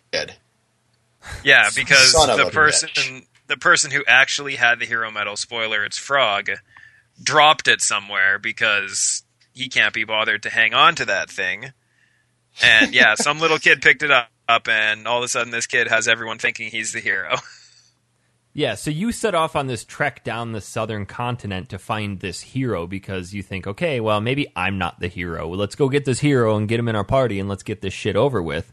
So you head down to the Denadoro Mountains, um, where you run into the boy, and you run into him in this cave where he's just kind of a weird kid. Um, you you come across these other two small kids that come out turn out to be the Masamune sword in physical form, and you have to fight them. And when you defeat them, they join together to create the sword that you have to take back to The hero. the hero, but you don't know who the hero is. You don't know who it is because the sword they have, the Masamune, uh, is actually a broken sword at this point. Yes. This battle was a pain in the ass, I remember. The Masamune one? Yeah. See, and this is another one where uh, knowing the mechanics really helps you out too, because if you kill the one on the left first, I think it's the one on the left. If you kill the one on the left first, then the one on the right will just do nothing for the rest of the fight. Oh, really? Hmm. Huh. Yeah. I did not know that. Gosh, I should have. I should have taken your advice or played it with you or something like that. I like how when you defeat them, though, they kind of look at you like, or they look at each other like, will they fix us? Will they find us an owner? So you had to prove to the sword that you were worthy of carrying it and taking it, and that it would be falling into the, the right hands. Yeah. Um, But uh, the the dumbest part about this scene too is like the sword on the pedestal. I mean, that sword looks like a freaking sword. It doesn't look broken. It doesn't look like it's just a fucking shaft, or it doesn't look like it's just a blade. But then you beat It's them, and they're full like, "Oh, but yeah, sorry, this sword isn't actually a sword. That that sword you were looking at the whole time, just ignore it. That wasn't real." that kind of That's not pissed, that kind of pissed me off. yeah. And even still, it's a sword. You could still stab people with a broken sword. yeah, exactly. It doesn't have a handle. How are you supposed to stab somebody? with- Well, oh, I just cut my own hand off. I mean, you Come on, you got to guys. be careful, but just fucking get it done. So you got to head to the cursed woods, and this actually took me a while to find because you walk into the woods, and there's no obvious place to go except there's this bush at the top of the screen, all the way all the way up at the top. And you're like, all right, well, I fought everything in here. There's nothing here. Let's go. And I did that two or three times before I realized, oh, there's a ladder behind the bush. Another, oh, another Oh, yeah, reason that was- makes it. Yeah, that was it. Makes it this game sometimes makes it a little bit, bit tough to know where to go because you don't even know an area is accessible, like a base of a mountain or like this forest. It's hard to see where the actual like opening to it is.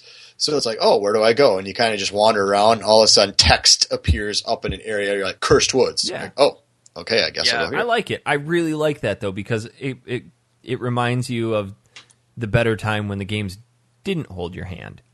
Mm-hmm. You know, like Ni no Kuni comes to example, where that game is really, really, really easy if you leave the star indicator on. But the second you turn it off, it's like, okay, I better have paid attention to where the hell I needed to go because they're not going to tell me. So it just harkens back to these older RPGs that that don't pander to the gamer. They say, "Okay, don't be an idiot." I don't like this game. It doesn't tell me what to do. Call Nintendo Power. It's a dollar a minute. A dollar a minute.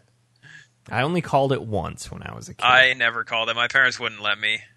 Like, mom, I I'm finally stuck. convinced my dad. It was on Legend of Zelda: uh, Link to the Past. Oh yeah, I yeah. got stuck in the other world in the woods by the graveyard. I didn't know that you could walk into the trees and go under them.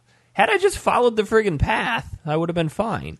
That would have been like the sweetest job to have in the 90s. Like it's you're the Oh, yeah. call center guy at Nintendo Power who just gives people video game advice. Yeah, that would have been sweet. Um, okay, so in this cursed woods, you come down into this little hovel under the ground, and it looks like somebody lives here. You don't know who it is, and you find the second half of the sword, but on here, it's engraved with the name Melchior. Or Mel Melchior, Melchior. I don't know. I, always call it I called it Melchior. Melchior. Okay, Melchior. Um, and again, the game just expects you to remember, oh, where the hell did I come across this guy named Melchior? Oh, yeah. So you have to cycle Village. through. Yeah, cycle through Medina Village this time frame. How do I get back there? Which is awesome because it doesn't just say, okay, boom, let's go, and it just shows up there. You have to remember, how do I backtrack there? Which warp portals do I need to take in which order to get back to that location? But of course, you get there, and Melchior says, "Oh yeah, I can fix this, but I need a dreamstone." And unfortunately, these dreamstones haven't been seen in uh, millions of years. What the hell are we gonna do? We're gonna go back in time. Yeah, buddy. I hate. I'm just gonna get this out of the way. I thought 65 million BC was the dumbest time frame. Why? Because the humans had tails. That was hot. it fulfilled that furry fantasy. oh God! Jeez, jeez, jeez, jeez. No, I I just didn't like it. I didn't have any problem with it because uh, I mean the first time I played through the game I used Ayla the whole pretty much the whole time. hmm and she's really really good if you level grind. Because She's her, very strong. yeah her fist weapon her because she doesn't equip weapons she just has her fist. And the attack power of her fist is directly related to her level.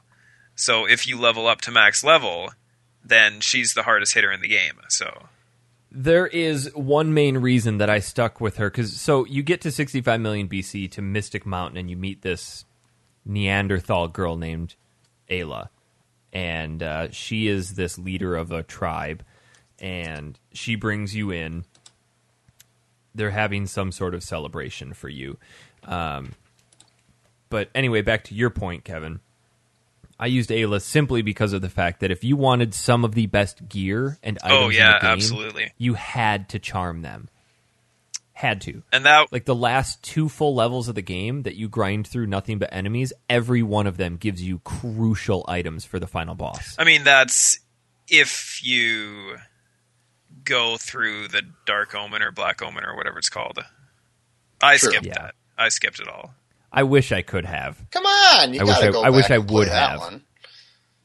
See, I, went. no, I see, played the black. I played the black What. I actually went back and did all the different ways you could you could beat them, which I only knew of three. So that's how I did them. Or so not all. You did. how are there twelve? I don't understand twelve. We'll get Are you to that? We'll get to that Derek. after. Yeah, I'll, I'll talk about it Yeah. because I I did a bunch of looking online about these endings, and it's it's really cool. Well, geez, good thing I have that final game save still, final save state still going that I can go back to. So this is a this is a part that I thought was pretty funny where Ayla's got this dreamstone, which is this red rock, and it's a sign of power within these communities. And she says, "I'll give it to you if you can beat me at a soup eating contest." it's like just so fucking random. And it's not so soup, you, what is it? fucking booze or something, isn't it? Well, in the American version, it's all it's all been toned down. Like in in the original Japanese version, some of the drinks and stuff were called sake, and Oh, really? Well, the thing is, though, Yeah. you don't actually find out what kind of a competition it is until they bring the soup out or the, the beer or whatever you want to call it. Because she just says, I challenge you to a contest or a fight or, or however she put it. yeah, And then you're like, okay, well, let's go. And then, soup, bring the soup.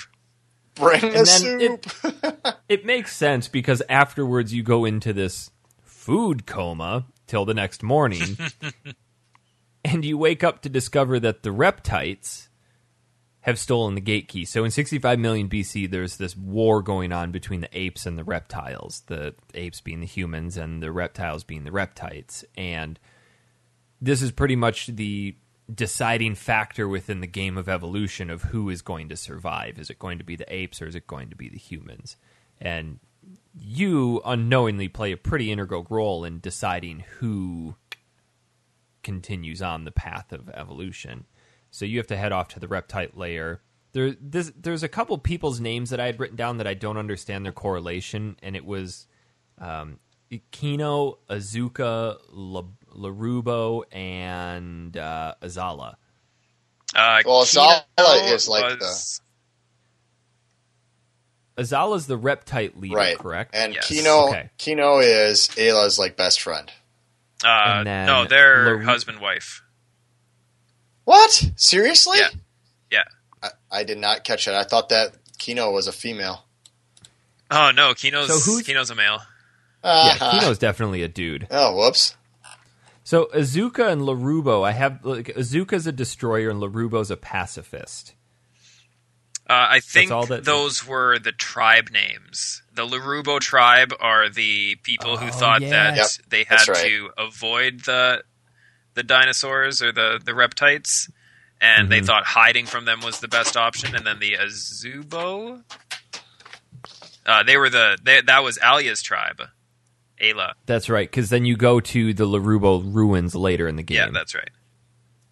okay. That's right. hmm So, and there are some pretty obvious uh, calls to evolution here when you you get to the reptite layer and you meet Azala, and he's like, "Could the apes have honestly made something this advanced?" When they're talking in regard to the gate key and this teleportation device, and here you fight the boss Nizbel, who's I don't really remember that boss battle too much. Um, but to get the key back, and you return to Melchior, he repairs the stone to the and uh, or he repairs the sword. You return to the hovel where you found the sword initially and find Frog, and you give it back to him. And this is where Frog's story comes full circle. And I'm a little gray on this. Okay, hold on. I need to. We need to go back to 65 million BC because did we like this? The time frame of this game is so confusing to follow, especially since it's been a couple weeks since I've played this part. Was did Meg or did Lavos crash land at this point? No, No, he did that's not. later. Oh that's God, later. You do return. game. You do return to 65 million BC again. Uh, That is where you fa- you finally uh, face Azala, uh, and you are you meet Lavos as far as what Lavos actually was. Yes. Okay, never mind. Okay, so we're back with with what's this whole issue with um, with Frog because he's got this man boner for somebody named Cyrus because Cyrus was the original hero of Guardia Kingdom, and uh-huh. he disappeared. Right. Right. And this explains what happened to that, correct? Yeah. You Right. find out that Frog was Cyrus's squire, and Yeah. they together went to fight Magus. And Magus took like half a second to kill Cyrus, so they obviously did not pick the best hero. they didn't have then- the right dual techs. And then yeah, so obviously Frog was in no position to to fight at this point, so they kind of had a good laugh at his expense, turned him to a frog, and then kicked him off the top of the waterfall. Well, at this point, his name's not Frog. His name is Glenn. Yeah, mm-hmm. and they Hi, don't Glenn. act- they don't actually say that they turned him into a frog. Magus just just makes a passing reference that I'm going to give him a form that is more suiting to, to his stature. No, Ozzie makes Oh, that Ozzie reference. makes that reference. Okay, Yeah, and that's where you meet Ozzie for the first time. yeah, And then from here, Frog joins the party, and you decide, all right, guys, let's go and take on Magus. And that's when it, your first inclination is kind of like, okay, Magus probably isn't the final boss because we're like five hours in. There's no way we're fighting the final boss at this point. Um, but once you get to the Magic Cave, we're still in 600 AD. You get to the Magic Cave, and there's another flashback, and you kind of learn a little bit more about Glenn Frog. And he was a kid who was being bullied, and you find out that Cyrus was the one who protected slash pushed him to Yeah. stop being such a pussy. Essentially took him um, under his wing. Yeah. And one day Cyrus comes to Glenn and says, Hey, I've been thinking about enlisting in the army. You should join too. But Glenn doesn't think he'd be any good at it. And he's ultimately afraid that he would lose it personally if he were to hurt somebody. Hmm. We find out that's not the se- that's not the case. Oh, he is ready to kick he some kicks some major butt. Frog is awesome right o- right off the bat. I love him. And this is where he reveals that yes, I'm Glenn, and I need to res- I need to slay Magus to restore Cyrus's honor. And at this point, he cuts the mountain in half and reveals this passageway. Up to And Magus Castle. right inside the passageway is a dead soldier that gives away the boss strength. So if you check the dead body, it's like, all right, well, this is how you beat the boss. What does he say again? I don't remember. I just have dead soldier boss strength. Ah, doesn't he say something about you have to hit him with a Masamune? Probably. Yeah, because that's another thing that uh, they they introduced, but they didn't really explain it away too good. Because they say that you need the Masamune to defeat Magus, but they don't really explain why. Yeah, you're right. They don't. what is Yeah, the reason just- why? I, and I have no idea. Like I, I couldn't Oh, okay. figure that one out either. But it's yeah, they just say Some legendary sword, basically. Yeah, pretty much. But yeah, they never really explain why you need it to beat him. But uh, if you attack, if you auto attack with Frog with the Masamune, he has uh, lowered. It lowers his defense. Well, we're getting a little ahead of ourselves. Yeah, not that far ahead, but Everybody in this castle is batshit crazy, and there are two of the most absolutely frustrating bosses in the game in this castle Flea. Flea and Sir Slash. Fuck those guys. They're not that hard. You just got to use Robo. yeah, pretty much Have Robo. made all the wrong choices, Eric. I was a Robo. I was a Robo Chrono Ayla combo at this time. I think. Could you use Ayla right now? Mm-hmm. Yeah, yeah. So that was my combo, and they just slay people, man. They could. I love the the Chrono Robo combo. They were they were unstoppable when you got to do the um, the the X strike or the Spire, and then I would utilize Ayla for charm, um, or you could utilize Ayla and Chrono for certain attacks, and then have Frog heal people. I'll tell you what, too, and I don't think you could get it this early at this point. Um, but Ayla learns a steal ability, and you can get some badass weapons and yeah, armor. it's called charm. yeah, yeah. Okay, And that's why I kept her in the party. He's like, well, I guess I need this stuff. Well, you can get some Oh, yeah. weapons that are like way freaking powerful that you won't get later until later in the game if you're if you're stealing stuff. Yeah, you hmm. can get some good stuff. The only things I really cared about were the tabs. So if there was a fight coming up where I could steal some tabs, then I would put Ayla in the party. Yeah. But uh, other than that, I pretty much stuck with Chrono, Lucca, and Robo for pretty much the whole thing. See, and by the end of the game, I had read that Lucca was just unstoppable. Yeah. Uh, So I wanted to put her in my party, and I realized, oh, great, she She's sucks. she's really not that special until she gets like her best weapon, in my opinion. yeah. Once once she gets flare and her wonder shot, then it's just she's just. but you so have to have used her the entire game to level your techs up to that. No, not True. really. There's uh, there's two.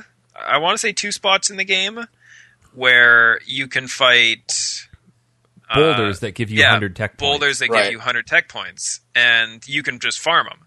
So No, you can't. Yeah, you- Once you kill them, they're gone. uh, the f- there's one that you can farm because you leave the zone and you come back in and he's respawned. Mm.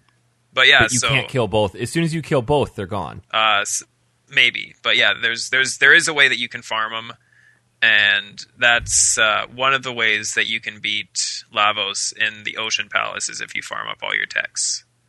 Hmm. But yeah, that's that's what I did. Is I just stuck to the main party, and then when I got to that point, I, I farmed up pretty much all my techs as high as they could go, and then I just moved on. Huh. So we get to the top of the Magus Castle. You follow Ozzie. You have these hundred enemies to kill, and you discover Magus is summoning at this point Lavos. Uh, but he Magus turns around and goes, "Guys, this is really bad timing. We don't want Lavos to wake up now." And you learn that he didn't Magus didn't create Lavos like you previously thought. He's only summoning him, and the time isn't right yet. So by this is what I thought was really cool is by you actually going back in time to prevent Magus from summoning Lavos, you actually caused him to summon it. Boom. Hmm. See, actually. So time travel is pointless because shit's always going to happen the way it meant to happen. Mm-hmm. Mm-hmm. what's that paradox called again? There's, or, that means I don't know. something. I can't remember. Some movie that was. It's called nobody knows how to do time travel properly. Who doesn't? Well, know no, this- this- properly? like if you Wait, if you think about properly, it, yeah. this is done properly because the whole point of them going back in time to try to stop him from summoning Magus or Lavos, them being the cause of it, actually works out. And see, this is this is the part of the game where I got hooked the first time I played it Yep. because it was like, holy shit, he's not a bad guy, or, or he's not the bad guy.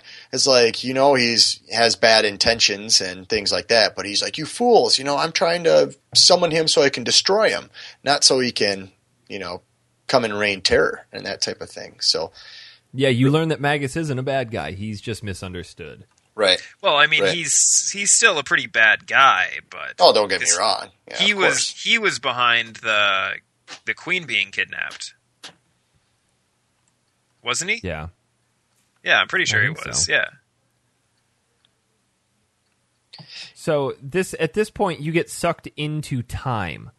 And this is it's goofy. They go through a couple of different cutscenes where you see Kronos living back with Marley and then Ayla dreamt the whole magic mountain and she's carried back to her her tribe or something like that and suddenly you end up in 65 million BC. Like that transition from Magus Castle to 65 million BC, I didn't quite understand how they bridged that gap. Right. I felt like that was kind of a fill in. Like, oh, put him in there.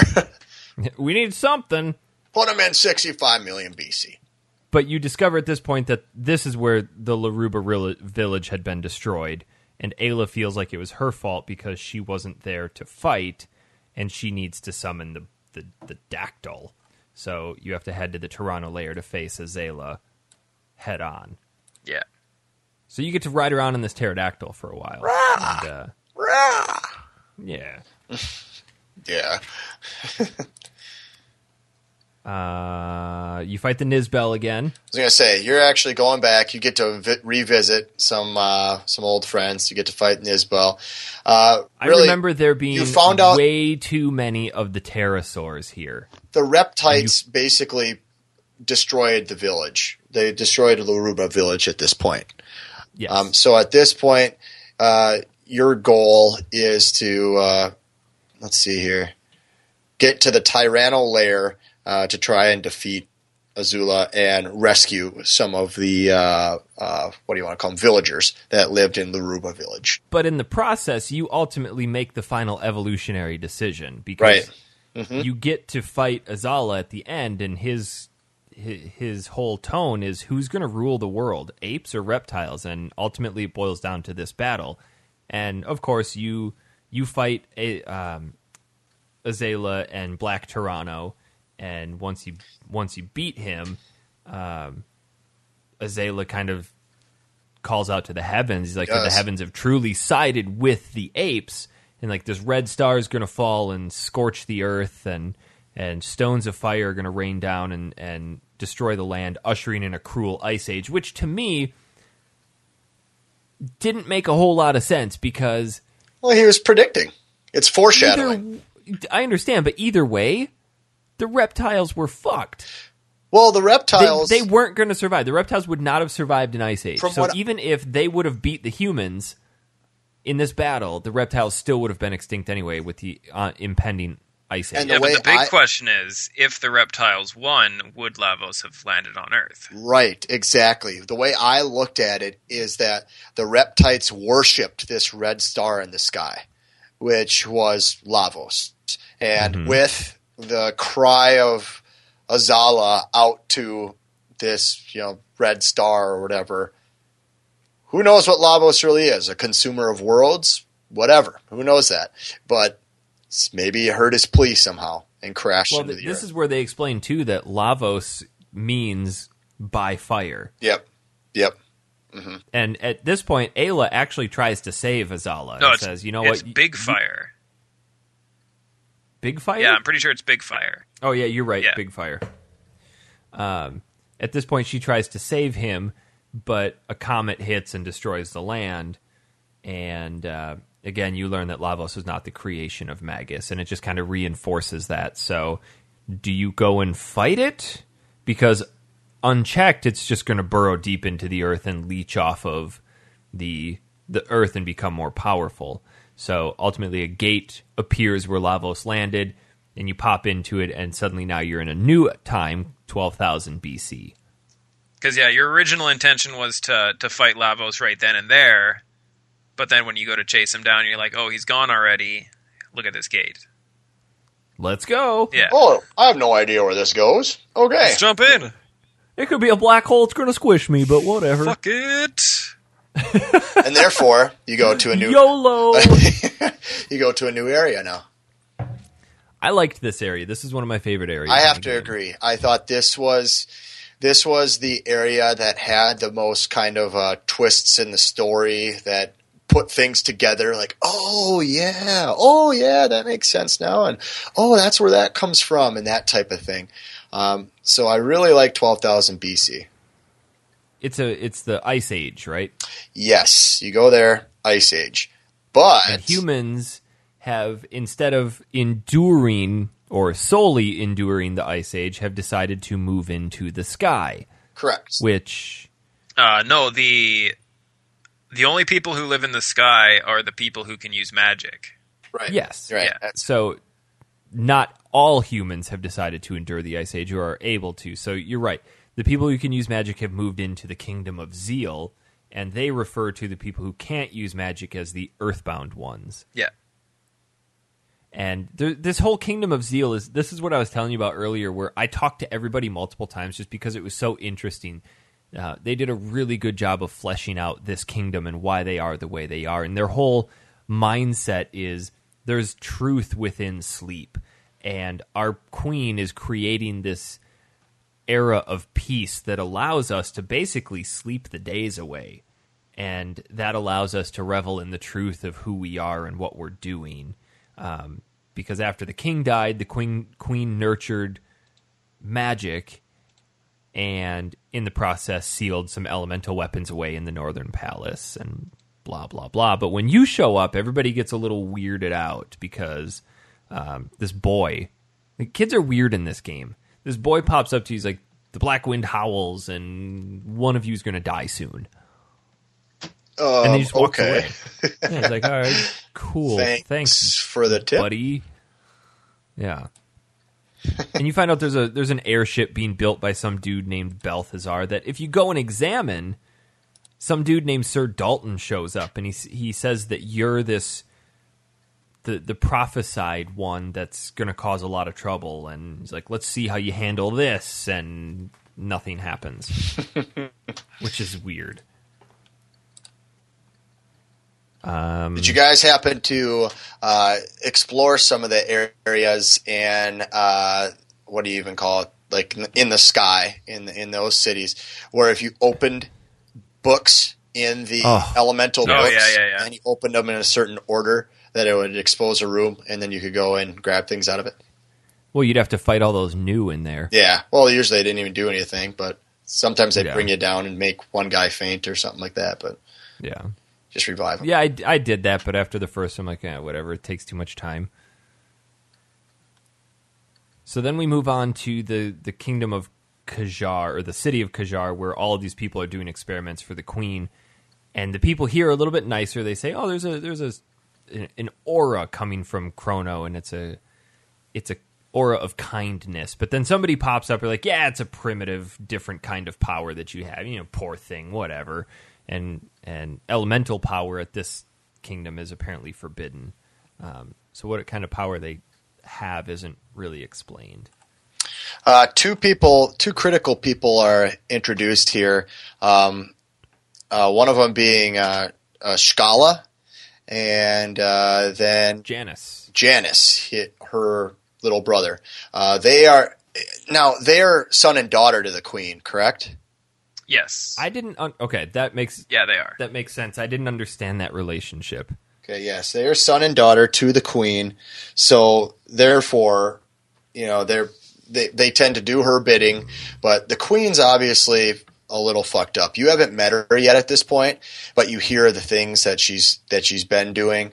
Um, you you meet Schala and Janus. Janus is kind of this cold little boy who doesn't really have any friends except a cat, and uh, Schala is you know one of the people who is actually uh, very helpful. Um, later on, the uh, queen actually imprisons you um, because what, what exact? Why exactly did Well, she? Schala has an amulet, or no, Janus has an amulet. That's Uh, no, Schala has the amulet. but he but Schala gives it to Janus. Eventually, yeah. Yes, and it's a red rock from the Mammon machine. So we should ex- we should talk about what the queen is doing. So right? Yeah. it's been fifty some odd million years Well, since 65 odd million years. yeah sixty five odd million years since this Landing. Comet Of, hit- yeah. Yeah. So they discover that this this thing that landed is a source of eternal power and that it consumes the queen. So she is wanting to build a palace in the ocean that is going to become a source of energy and allow for eternal peace. So they are utilizing the people or the earthbound people to build this palace. And in the process, they've constructed something called the Mammon Machine, which draws and magnifies the infinite, infinite power of Lavos. And that power ultimately changed the queen. Because initially, from what I understand, she set out with good intentions, correct? Uh, well, yeah, I, but I think she I don't really know if it was. I don't know if she ever really had good intentions. I think Really? it was just. Well, maybe it was an issue with being corrupted by the infinite power, but I don't know. It it seemed to me like she was always kind of evil. I mean, they were always talking about how the Earthbound people were enslaved and forced to build the city in the stu- in the skies, and that kind of seems like something a tyrant would do. True. But for her people, she set out with good intentions. And Well, yeah, I mean- ultimately, her intentions the- were to further her people so that they never had to worry about the earthbound at the people. expense of yeah, the exactly. Earthbounds, yeah. But ultimately, this power changed the queen, and this person named, you learn through talking to people, this person named Melchior opposed the queen, and one day he just vanished. So that's where you're starting to figure, like, well, wait a minute, is that the same Melchior that I've met in 600 AD? And I believe Uh. they even question himself. Like one of them asks themselves, like Melchior? Question mark. Like that type of thing. which is cool because it kind of plants that whole idea of are these people that you're meeting really a product of their own time or have they been transplanted here by somebody else because of something that they've done Yeah, and this is the first time where we learn about uh, the gurus as well. yeah the Because the gurus are the what is it? The guru of time, the guru of fate. I don't even remember what the three I of don't them remember are. all three gurus. But yeah, they were supposedly the the most enlightened people of this world, and they were the ones who everyone went to with their problems, kind of thing, until they stood up against the queen, and then the queen was like, "All right, well, I'm going to push you guys through these portals, and we're going to be done with it." Hmm. Yeah I, I didn't understand the guru stuff that's something that i kind of glazed over Well, it does come full circle because you do meet them all. Um, yeah you're you set out to rescue them but i guess i didn't understand their place in the lore Yeah, they were they were the spiritual leaders, I guess you could say, of that time frame. Yes.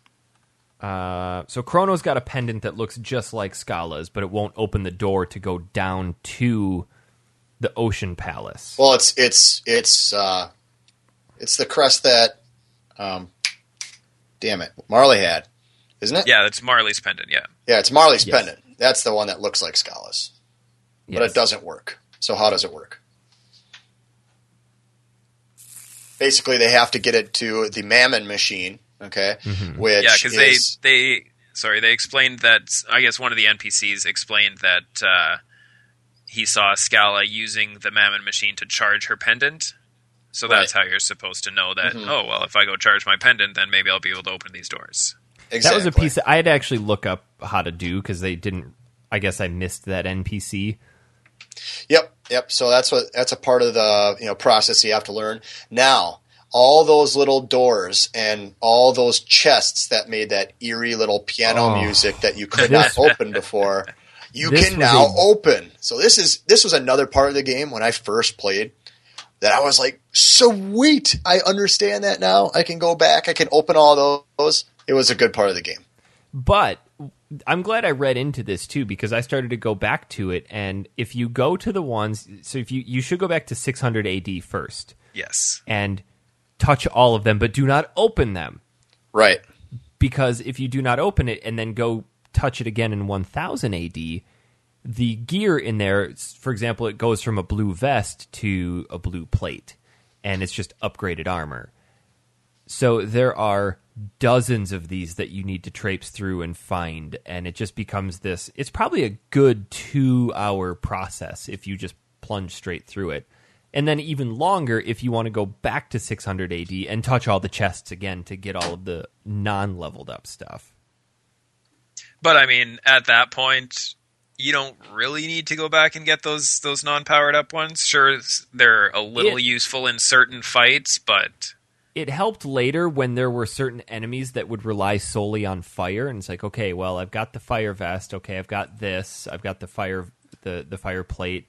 Now I just need something that increases. So it it did have its place to do. yeah, um, there were just so many of them. But there was a point in the game that I wonder if it had if, if it had any effect on the ending.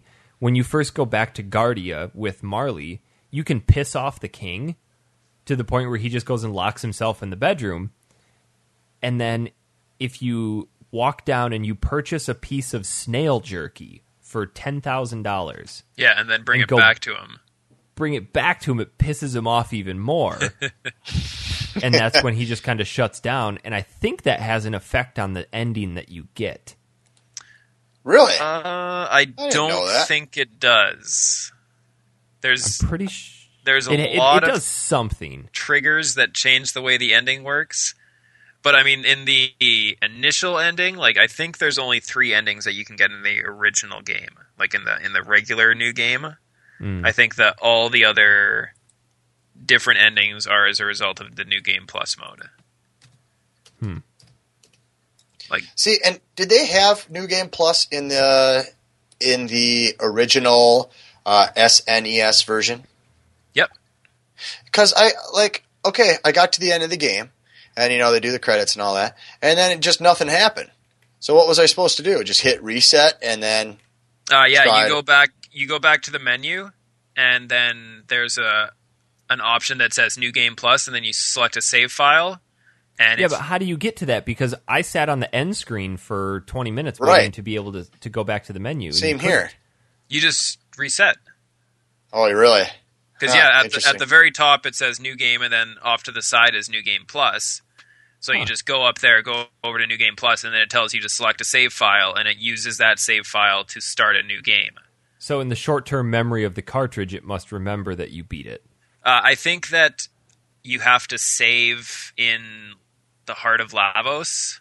Oh. I think if you you have to save there and then use that file is I Huh. think Huh. how it works. I mean, I'm not too sure because I didn't actually go through the whole new game plus thing, but yeah, I think uh, as long as you save in that spot, I think you're okay to do a new game plus. Interesting. Huh. I Well- didn't know that. Did you guys all go through the whole process of unsealing those sealed chests? Uh, yeah, most of them. Yeah, I got most of them as well. I think I skipped some of the ones in uh, 2300 AD, but I think I got most of the 1000. It was it was rough in 2300 because you had to backtrack through some of those areas and actually fight those enemies over and over and over, and it just got to be a little much. But you learn that this is the era that people are actually being thrown to through time. Like Belthasar, you learn is the guru of reason, and he disappeared it. briefly. Belthasar. Okay. And uh, But yeah, that's another one of the the things that I really like about this game is that all like almost every single I, I'm using air quotes right now when I say random battle is they're actually the battles in this game are actually triggered by standing on certain tiles. Yeah. So if you avoid those tiles, then you can avoid all the battles. huh?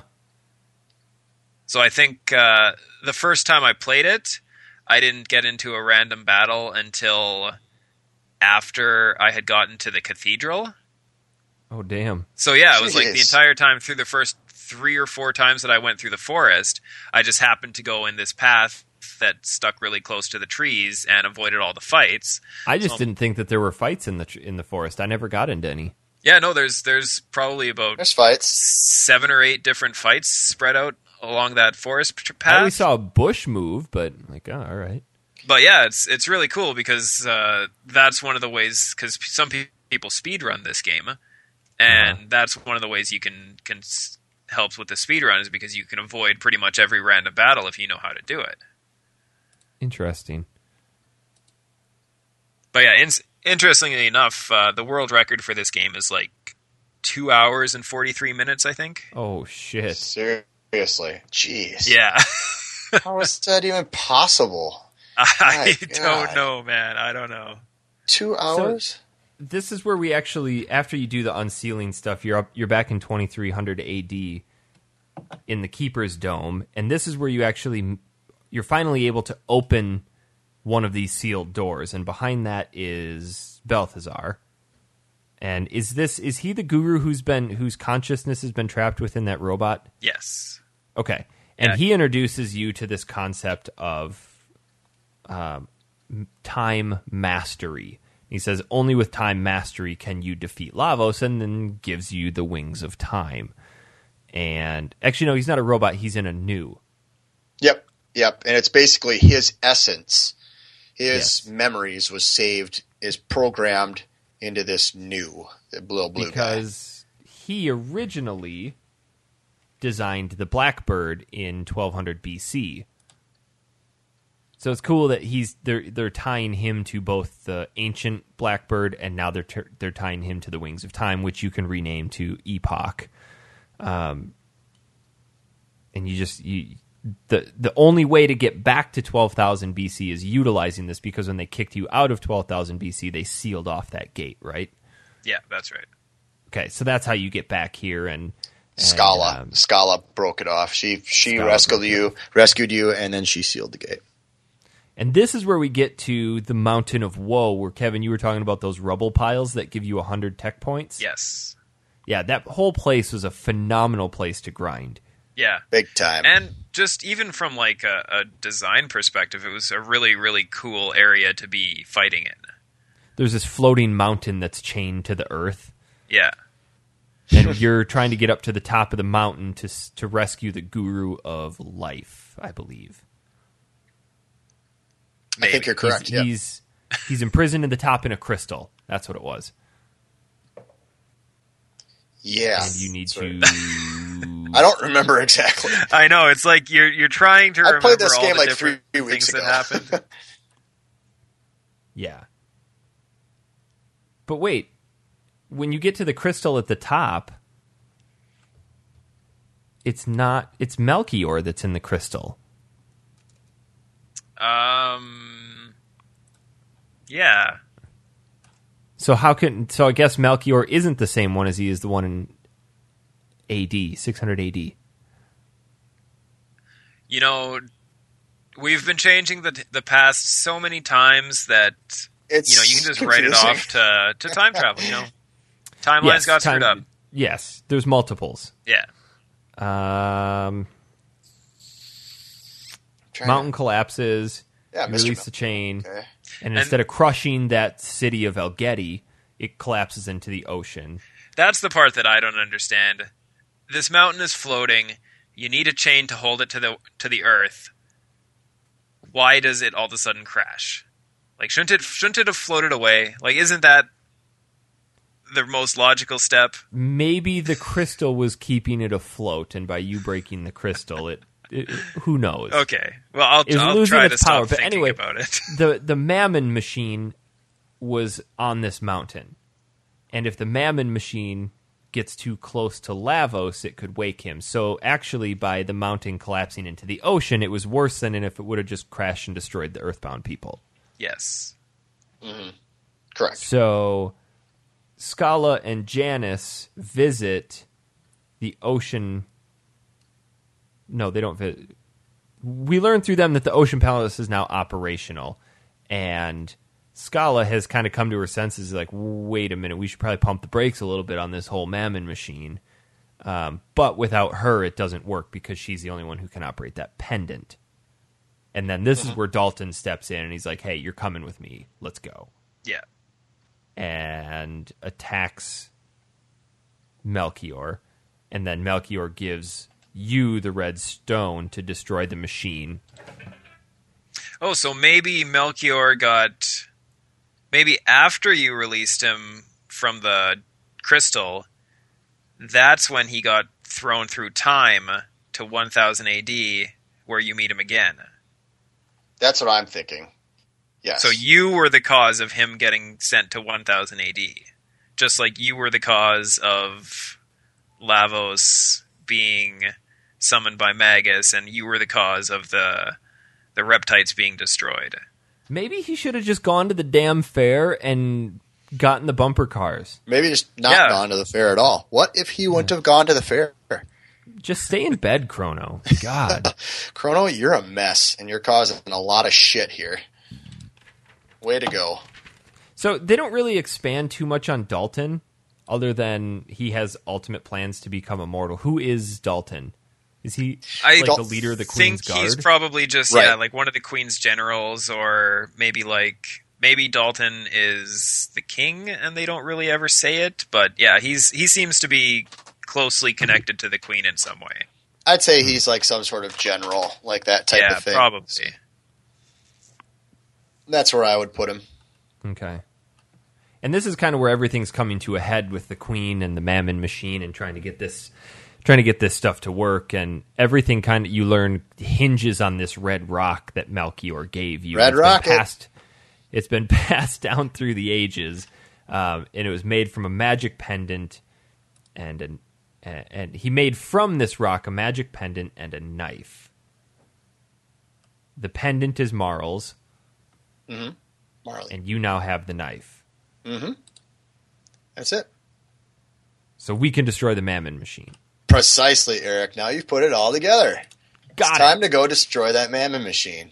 Get it. So, what does that mean? It means take an elevator down and fight fucking enemies on an elevator. That means yes, go back to 12,000 BC and now you have to actually uh, go back and defeat. Let's see, the Mammon Machine. Dalton. Yep, yep. Because he he's he's all pissed off. He's like, I can't die before I become immortal, so he runs off again. And now you enter the hall of the Mammon machine, and Lavos begins to go nuts, and Kronos uses his knife to stop the machine, and the sword alone isn't enough.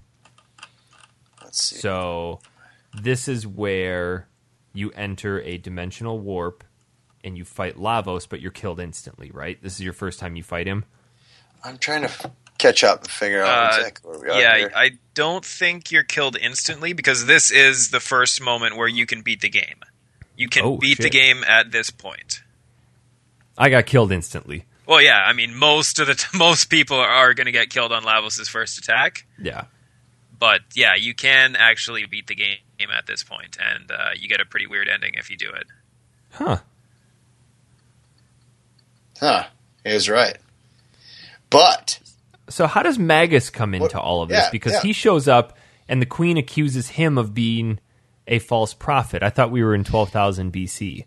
we are in We are, 12,000 BC. And Oh. and this is see right after Lavos has has defeated your party, that's when this blue hooded man appears who's always been by uh, the queen's side. Oh, and the queen accuses him of being a false prophet. And he does, yeah, but he does actually, he is actually a prophet because, let's face it, he's from the future. And mm-hmm. he's able to tell her some things that are going to happen and all that stuff. So that's why he's been a prophet up to that point. But his attack on Lavos fails. And he's kind of like, what the heck? You know, that didn't destroy Lavos.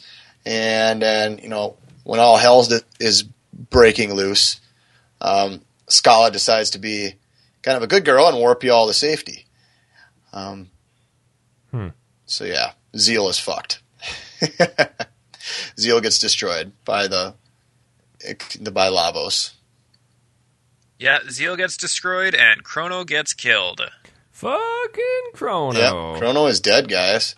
Yeah, That's the Yeah, big he tries to he tries to attack in retaliation and dies instantly. right. And then Schala actually has a change of heart and uses the last of her power to send everybody out. Yeah, so she Right. sends Melchior to 1000 AD. She sends That's right. Belthasar or whatever To to 2300. 2300. And then she sends you guys back to. God, I don't even remember where you go after that. And that's Well, I why think you awaken that's why you different come back to this, this point later in the game to replace clones. Oh no, I think uh, I think they send you to the end of time. Yeah. I think that's where we end up.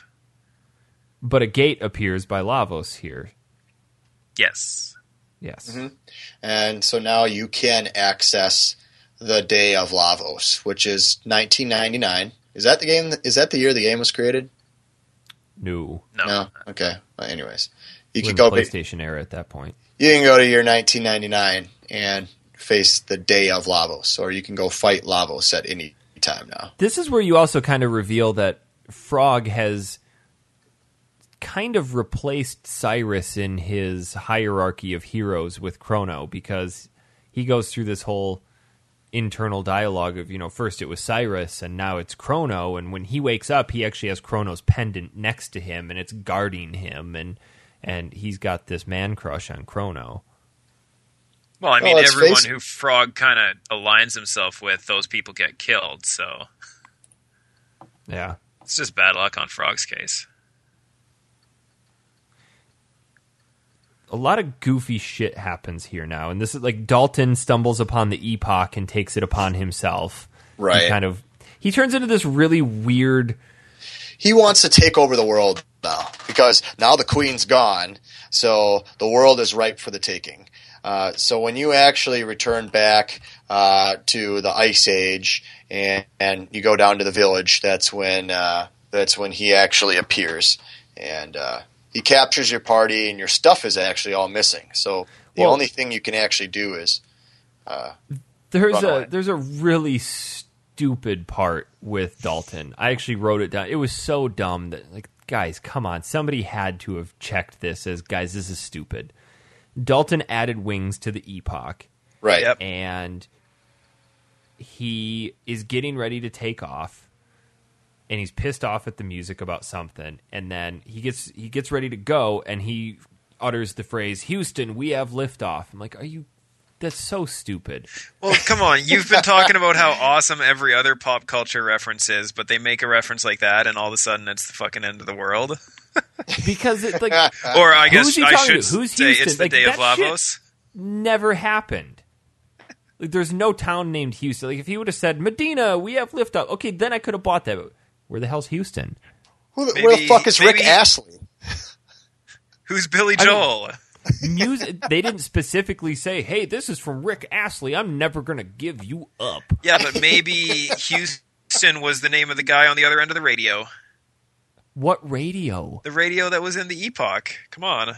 This is dumb so dumb yeah the the whole inside the blackbird was so frustrating because it was just this maze of trying to find all your shit It really was. and It was tough. you end up blowing up the blackbird and How about facing that golem boss that is afraid of heights? Oh yeah. you think you're going to get leveled by him out. again? Oh, you guys And lost to him the first time? Well, he kills you right away doesn't he No. uh, the he- the very very first time you face him, not when you Yeah. face the two, but the Yeah. very first time you face him, it's an intentional. It's supposed to be an intentional Oh, death. the Golem twins were a son of a bitch, and I actually missed charming the rainbow helm off of one of them. Ooh. Yeah. Yep, that's a big one. Oh, hold on. Back to that first option that you get with Chrono. Did you guys choose the safe helm or the the swallow sword? Uh, the helm. Yeah, I think I did the helm. The helm. Yeah. because that cuts your physical, uh, or it cuts physical damage by a third. Something yeah, like something that. like that. Yeah, it's, it's way better than the sword is. It's hands down way better. But Yeah, no, the uh, the first golem fight, you can actually win that one too. Yeah, you can, but it's very hard. Uh, it's it's. I wouldn't even say it's very hard. It's just another one of those things where you have to know the mechanics of the fight. Yeah, Right. because uh, the way it works is if you cast an elemental spell on the golem, he'll, he'll absorb that. Well, it, he won't absorb it. He'll still take damage, but he'll copy that element and then try to attack you with the same element. But every time you hit him with an element, uh, if it's a different element from the one you just hit him with, it'll reset his attack timer. So you hit him with ice, and then you hit him with lightning, and then you hit him with ice, and then you hit him with lightning, kind of thing. And each time Oh, you hit him with know a that. different element, it resets his timer so that you can just hammer him with spell after spell after spell, and he never actually gets an attack off. Oh, that would have been nice to know. But yeah, it's funny too because uh, even if you beat him, you still get captured by Dalton anyway. He's just like, oh well, you beat my I'm goal, gonna but take you." I'm going to teleport you to the prison and suck it. So yeah, that was that So, was kind fuck- of a cheesy way to uh, to put that in the game. Like, I'm all for having fights that you can't win in RPGs for for story purposes. But if you're going to have a fight that you're supposed to not be able to win, that you can win, don't just write off that win at the end of the fight and say, "Oh, well, you're captured anyway," just because. Yeah, give you a different course of action. Yeah, exactly. So this is kind of the point, Derek, where you I asked you not to tell me too much about this game, but you did make sure to tell me one thing, and I Right. remembered this. At this point in the game, you have the t- you have the option to settle the score between Frog and Magus, where you Correct. can do a one on one fight with Magus and kill him. Yeah. Right. And uh, this is something I didn't use a guide this time around. Um, I only used it if I was very stuck, uh, seeing that w- I played through a few times. But I didn't exactly remember um, uh, this Magus encounter. So you do get the chance to settle the score. Um, here you're one on one now. It's one on one. It's Magus versus Frog. Frog here he's he's going to avenge Cyrus. That's the biggest thing. That you know he wants revenge. That's what you've been about this whole time. And you know what? I was badass. I was leveled up. I'm like, I'm gonna fucking beat this guy. He's not gonna stand a chance. So I fought. I fought him, and I beat him. But, but, I kept playing. Or I, I also kept playing and didn't realize this till later. If you choose not to fight him, you actually get Magus to come with your team as a playable character. Hell yeah! Boom! You Yeah. just got the freaking villain from the beginning of the game on your team. That's awesome. Well, you you ultimately learn that you both have the same end game. right? Yeah, you're both right. trying to defeat Lavos. And you know, with me, it was it was one of those things where I was really, really disappointed because I all of a sudden I was like, "Gosh, when do I get to pick up Magus?" So I started googling stuff, and I'm like, "No, I missed it." And there's no possible way to go back. And I I actually text Eric. I'm like, "Okay, make sure for this because I want you to get him." And I really did want him, uh, just because I wanted. I was kind of doing everything in this game. Uh, kind of almost playing hundred percenter if you want to call it that. And uh, I missed like one of the most important things. So See, and I got him, but and I wanted to play with him, but I was so heavily invested with Chrono, Frog, and Ayla at this point. It's like, well, see you at the end of time. well, the one of the big things with him too is he doesn't have a lot of dual techs with. Any, I don't think he has a dual tech with anybody, and he only has triple techs that are available unless you like find specific items that make his triple tech available with other people. Yeah, so all those uh, rocks or stones or whatever they call them, right? Gold rock, Yeah. and silver rock, and yeah, and it makes it so it, his usefulness is limited. and I I, guess like it how he depends on flies around. Yeah, I guess it also depends on how fast you make it to that point of the game. Because, I mean, theoretically, you could be fairly low level at this point, and if you get Magus and all of a sudden you have all these level 2 magics that he, he starts with, hmm then he could be a useful party member at that point. But, I mean, if you do a little bit of grinding, and or even even if you just hit pretty much every random battle in the game, then by the time you get him, he's yeah, he's not that useful unless you spend the time leveling him up. But I uh, wanted to play with him, but yeah, Me too. Was- I was I was disappointed that I didn't even get the chance this time around, but now I know. was this also the point where it revealed who Magus is, No, or is No. that later? that's that later. is that is later. God damn That it. is later. But this is the point where you, it reveals that the Ocean Palace rises out of the ocean and becomes the Black Omen that sits in the sky throughout all of these places of time. Yeah. And you go to the end of time, and the old man gives you um, something called the Memories of something. Chron- was it the Memories of Chrono? No, uh, wasn't it the Chrono Trigger? He gives you the Chrono Trigger, doesn't he? He gives you an egg called the Chrono Trigger. The Yeah. time egg. which Yeah. is it's it's pure potential to get your friend back Right.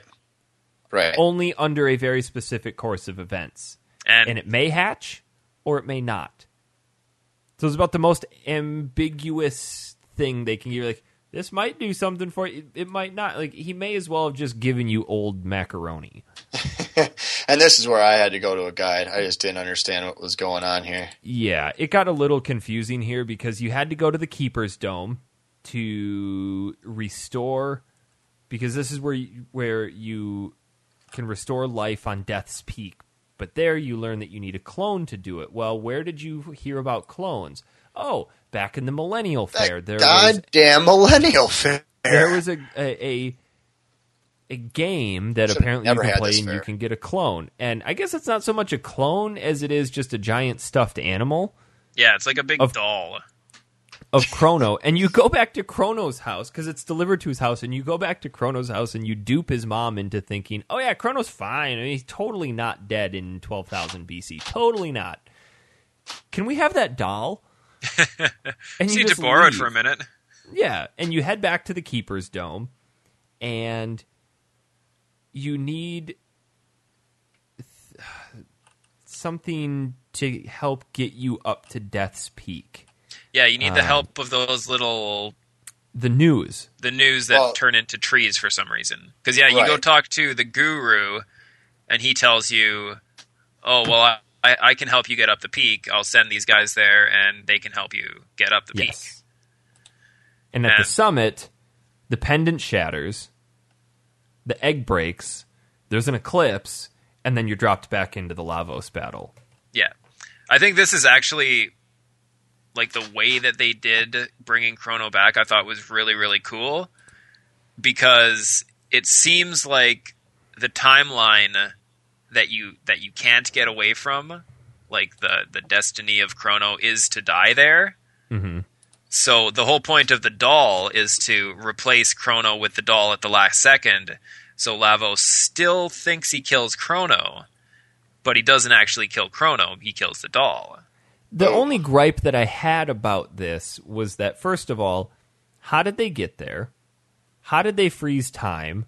How, The, and how the did egg, they the? Chrono trigger, the egg is what allowed them to freeze time. The potential Hmm. it had was that it could stop time and trick Lavos into thinking that he killed Chrono anyway. Okay.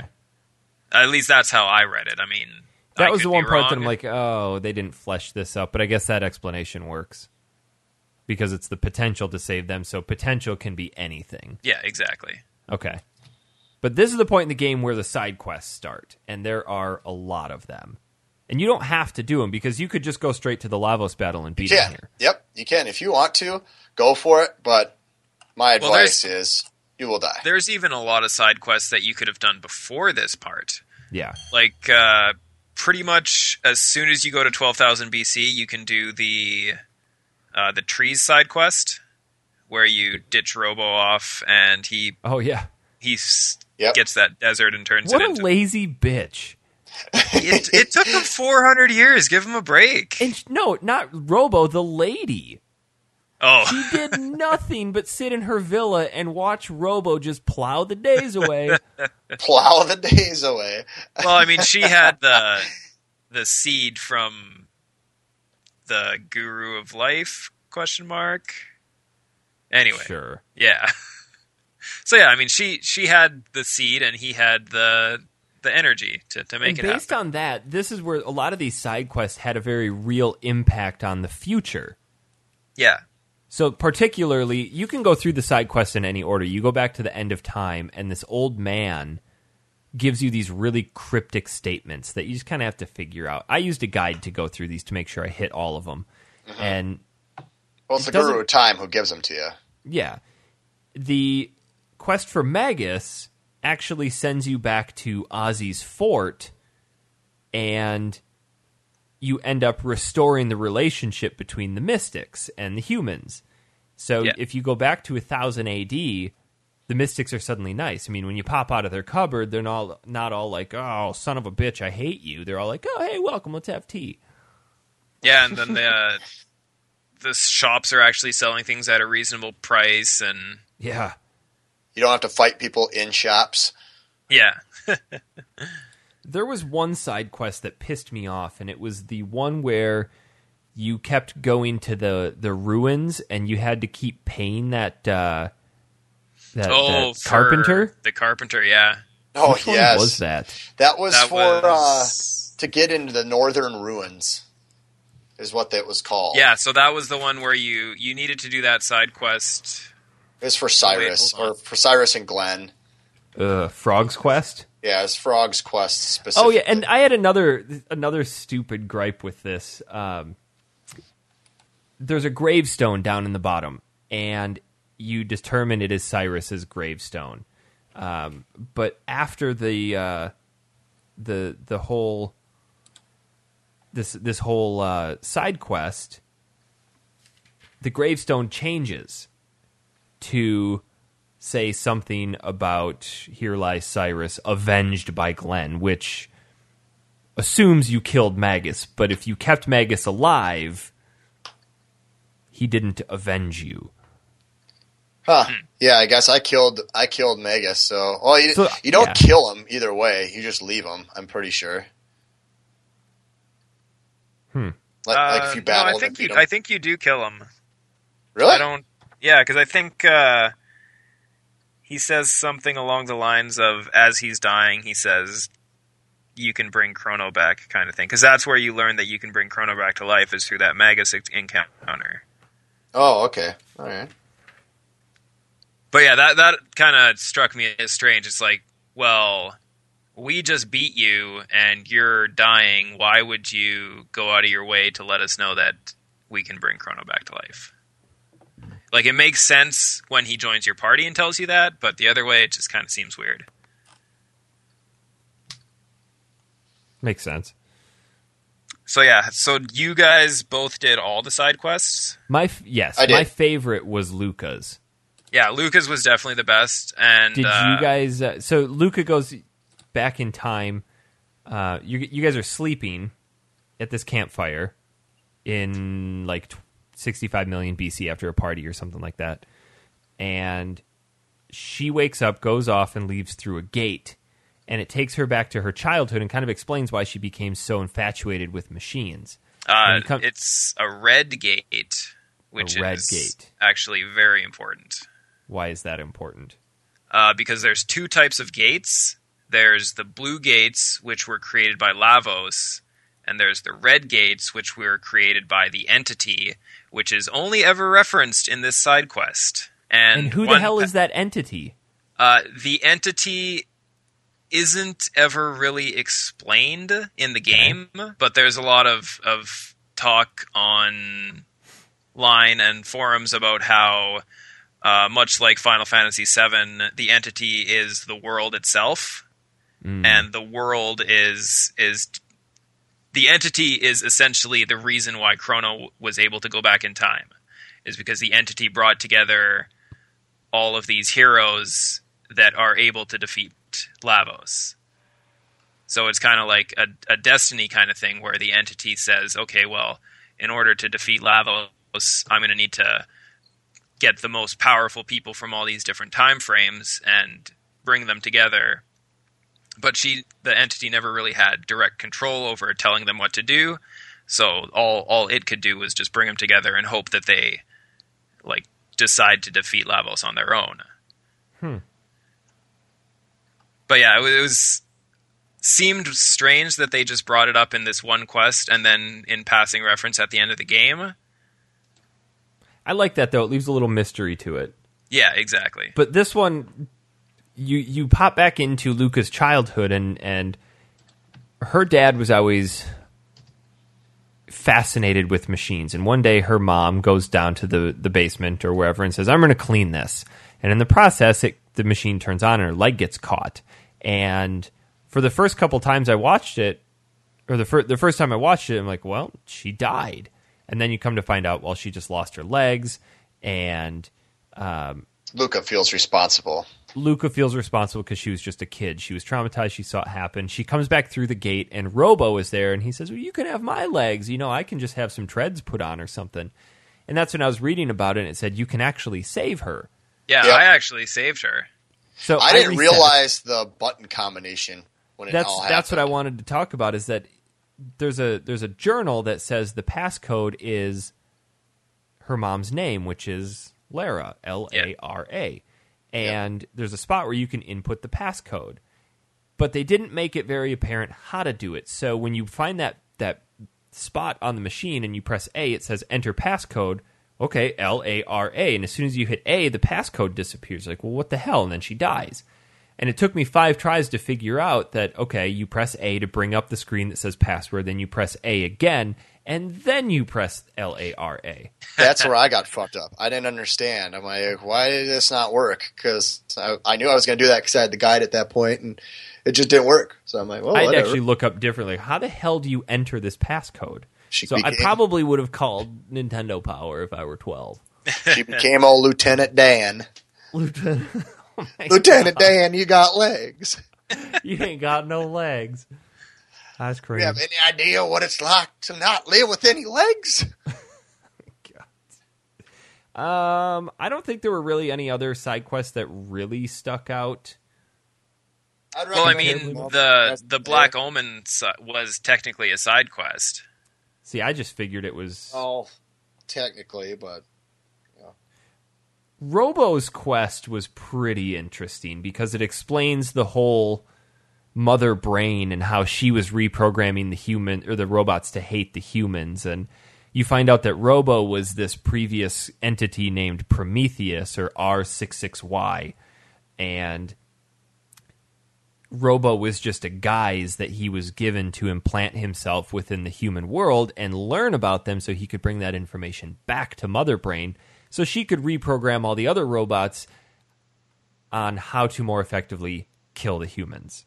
Yeah, And in the process, you meet another robot girl whose name is Atropos, who's really happy to see Robo, and and she says, you know, you're unlike the other R types, and you know, tells you about your mission, and and um, come to find out, Mother Brain had just reprogrammed Atropos as well. So you defeat Mother Brain, and everybody goes back to normal, and suddenly the robots don't hate the humans anymore. But that one was cool. Yeah, that was the one where you get uh, Robo's ultimate weapons too. So, Right. I would was- recommend to do all these, you know, side quests if you're if you're a new player. Yeah. Um, th- this is this is where you get some of the best armor, best weapons, uh, uh, techs with uh, Magus and stuff like that throughout the game. So go definitely go through them all. Definitely agree. So, Kevin, we're rapid. We're pretty damn close to the end of the game here. But you Yeah. say the the Black Omen was a side quest.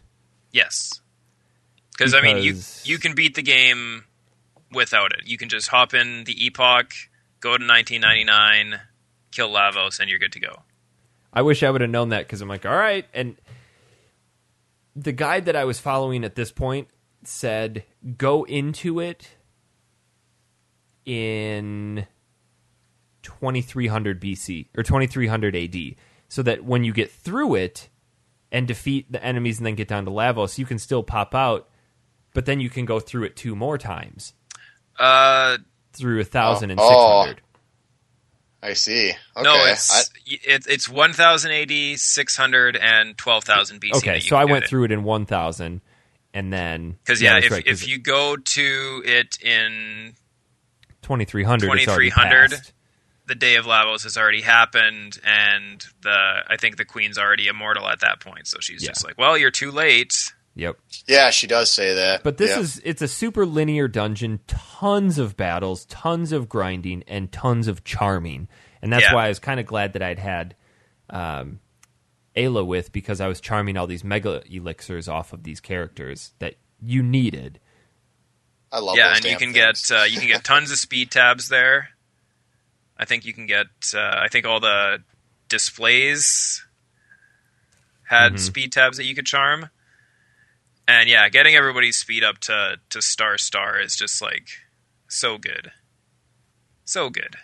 I had most of them, so I, I think the only one that I didn't have up to the tip top was Ayla. So I'd start it and boom, they'd all be ready for their triple attack, Yeah. which was Did you- awesome. Did you actually use triple attacks a lot?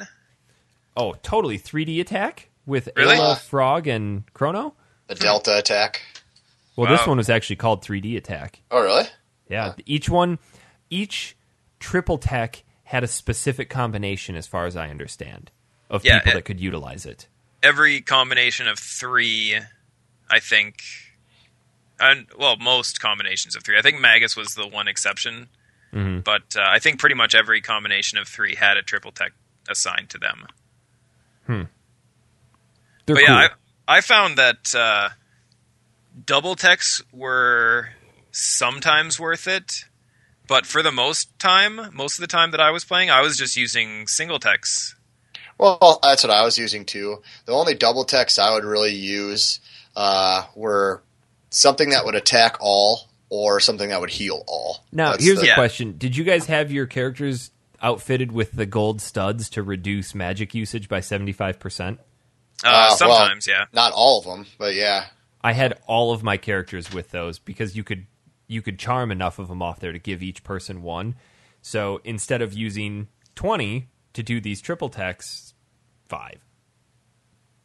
I mean, it's kind of useful to have that, but you get so many ethers through this game that Yeah, but it just takes that's Then an you have to extra use that turn. Yeah. It's well, yeah, it turn. it is using an extra turn. But if you think about it, if you're using all three of your people to do one attack, you can break that up and have three different people do three different things. One of them can See- use an ether on somebody, one of them can heal somebody, and one of them can use a, a big damage attack. Well, and that's what I, I looked at. And Chrono had the luminescence, and Frog had Frog Squash, and Ayla had something else. But if you did the triple attack, it added up to the same amount as if all three of them were to attack separately. Uh, only in certain situations, because you know, Frog Stomp. The only reason that was good is because Low it health. scaled with his health, right? Right. So, So if what you I would had do is Frog if- out low health and you used it, it would do way more damage than a triple tech would. if Frog ever died, I'd bring him, I'd revive him with just your basic uh, revive instead of life, Yeah. and then instantly do Frog Squash, so I'd get that mega damage in hopes that I could have another turn to revive him. Or But re- yeah, especially back up. for especially for the Lavos fight, the end fight, I found that it was way way more important to keep somebody back with a full bar just in case you needed a, a panic heal yeah. than to use the triple tech and just have everyone waiting to to recharge their bar again. So to get to Lavos, we have Queen Zeal, whose powers somehow don't work here, and um, you end up fighting her. She tosses you into the Mammon machine. You fight the Mammon machine, which is super easy. Um, the Queen has ultimate plans to live with Lavos and control the universe forever. So you fight Zeal, who's pretty simple. You just avoid his hands, and then boom, that's when Lavos awakens. yeah, and, it and- shoots you right into the the end fight. Well, you have to fight Lavos in Like two multiple forms. forms. So basically, Yeah. he cycles through every major boss battle that you had. So you're technically doing 12 consecutive boss battles over again. And uh, the the funny part is, if you beat the game in the Ocean Palace, the very first opportunity you get, Yeah. this is the version of Lavos you have to fight. You have to fight through all those different fights before you can get to Lavos. Whereas if you use the Epoch and go fight Lavos, uh, you bypass that that entire fight. No, you Yep. don't. Yeah, Yeah, you, you do. do. You skip Yeah. all of that and you just crash land on the inside of Lavos. Oh, so Yeah. if you go to the Epoch and go to 1999 Day of Lavos, Yeah. You just use the epoch to bombard yourself into Lavos, and you break. the epoch through 'em. essentially just Oh. you use the guns that uh, Dalton equipped on it, and you blast a hole in Lavos, and then you go That is inside so and cool fight how the they give you so many different options and ways to approach See, the end of the game. That's why I Yeah. love this game so much. That's why it's one of my favorites. And I mean, with Because just the he- multiple endings and stuff here like we are that. talking about a game that's 20 years old yet we still had different experiences with it and didn't know you could have those different experiences But yeah, I mean, you look at games that try to do time travel nowadays. Uh, Final Fantasy thirteen two springs to mind. exactly right, exactly, and they do time travel where they say, okay, you're you're traveling through time, but it's still linear. There's still only one path through the game. You're and still they only make it one way to get to the end. so ending. convoluted just for the sake of making it convoluted Yeah, exactly. Whereas you have a game like this where they go out of their way to try to make it as simple as they can, yet the the time travel, the way it interconnects with everything is so complicated yeah that you could you could play through this game 10 15 times and probably still not figure out everything that's going on.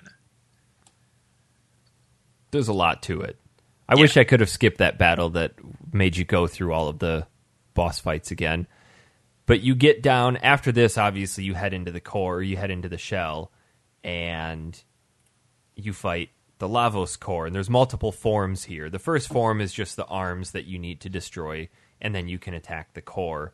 Um, Yeah. But what's cool here is if you die, Armageddon happens, a whole cutscene happens, and then at the end it's just a black screen with a phrase that says, "But the future refused to change." So basically saying that despite all your best efforts, eh, nothing happened.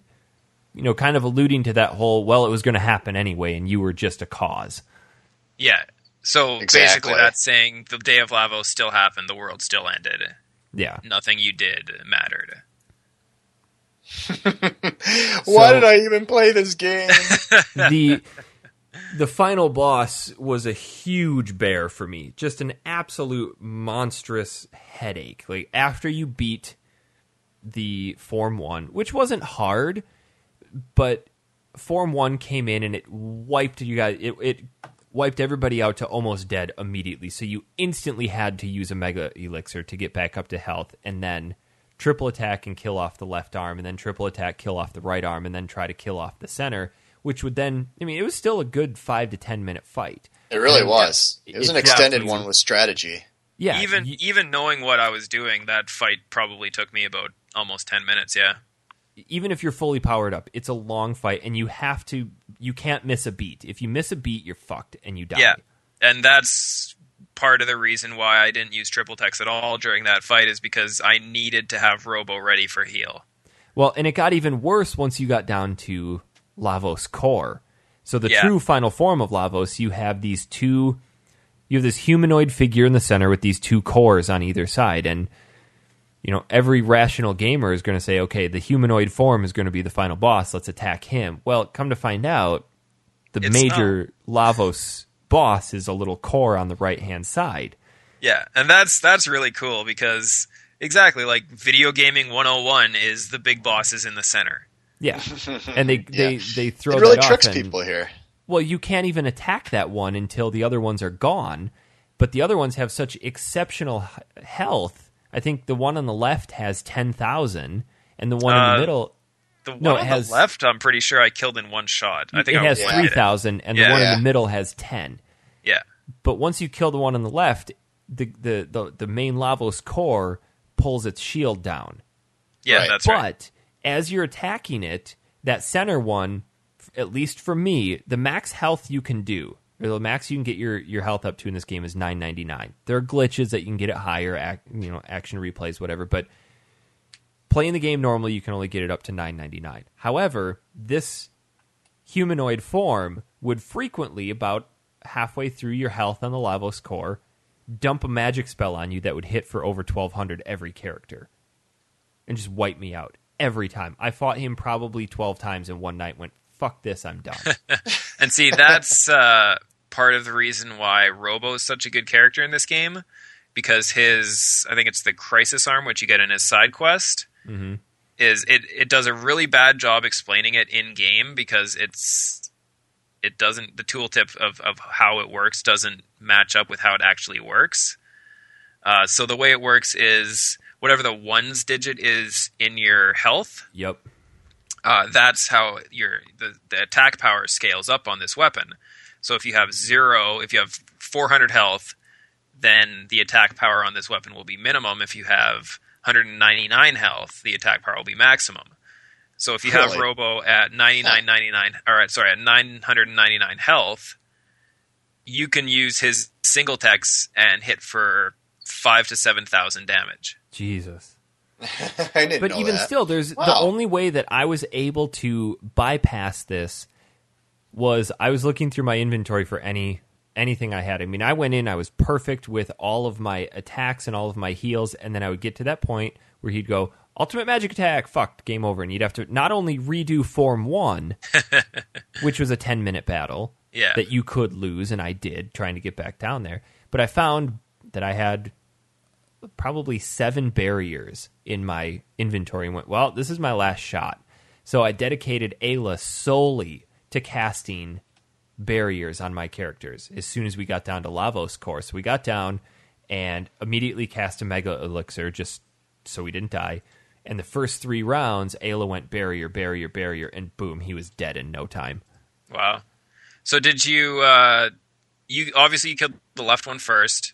Did you even try to kill the center No, one, or did you just go even straight? Okay, that was probably your problem. Yeah. Yeah, I I I, would kill that's- both well, of the problem is, is that he had so much health that I, by the time I destroyed the middle one, he'd already revived the left one. Ah, see, because yeah, so because I one shot the left core, and I think it took me three hits to kill the center guy.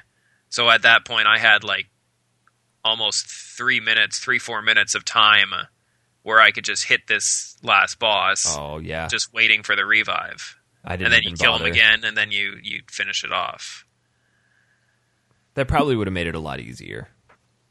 But hey, this game is not about making it easy. It's about Eric being really, really angry for. Angry pessimism prevails again. Oh, I was so pissed because I was playing it at like I stayed up super late to.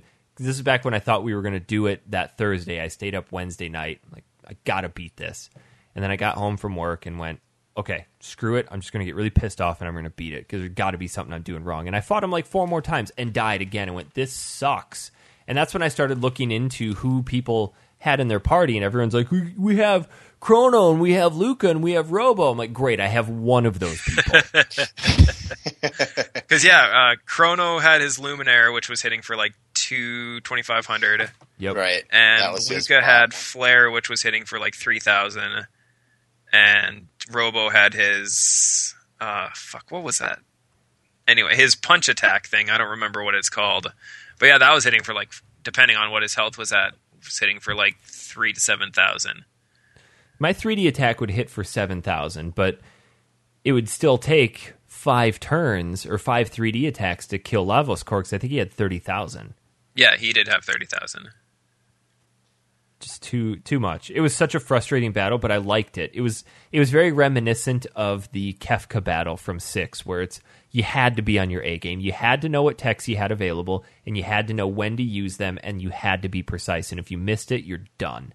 Yeah. Uh, so we're pretty much into the endings right now. So, my ending, I guess. Uh, Well, sorry, what- I just I just wanted to to bring one thing up before we get into endings. Uh, we pro- I probably should have brought it up during the side quests, but uh, how many cats did you guys end up with? I didn't know you could collect them. Oh my Yeah. god! Yes.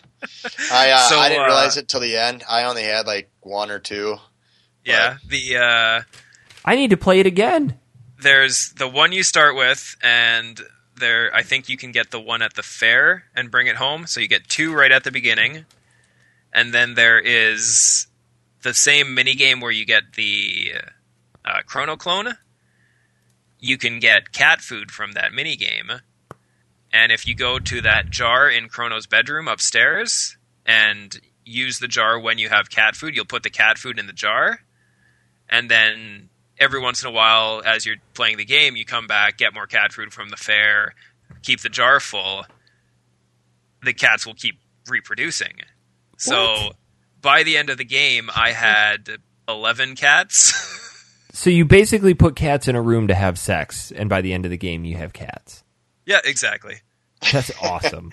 But yeah, uh, I kind of wish that I got your ending because I wanted to see all those cats jump through the portal.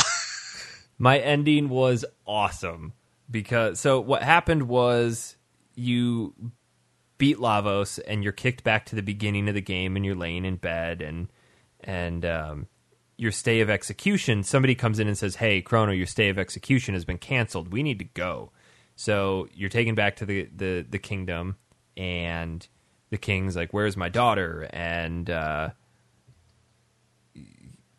somebody pops in it's like you gave the future and you gave us hope and blah blah blah. And all the people from all the eras are suddenly in the castle because lucca brought them with as like witnesses to why chrono shouldn't be executed. And then they decide to have a big moonlight parade and everybody returns to their time. And this there, there's a specific res- reference in here to the entity can finally rest yeah, Um, and this is the, the only the second time that they even mention it in the game. Yes. So And meanwhile, at this point, you're standing in front of Lucca's transport machine, ready to close that the time warp. And just as you're about to close it, a cat runs through and jumps in, and then Chrono's mom goes, "Wait, kitty!" and she jumps in, and then it closes.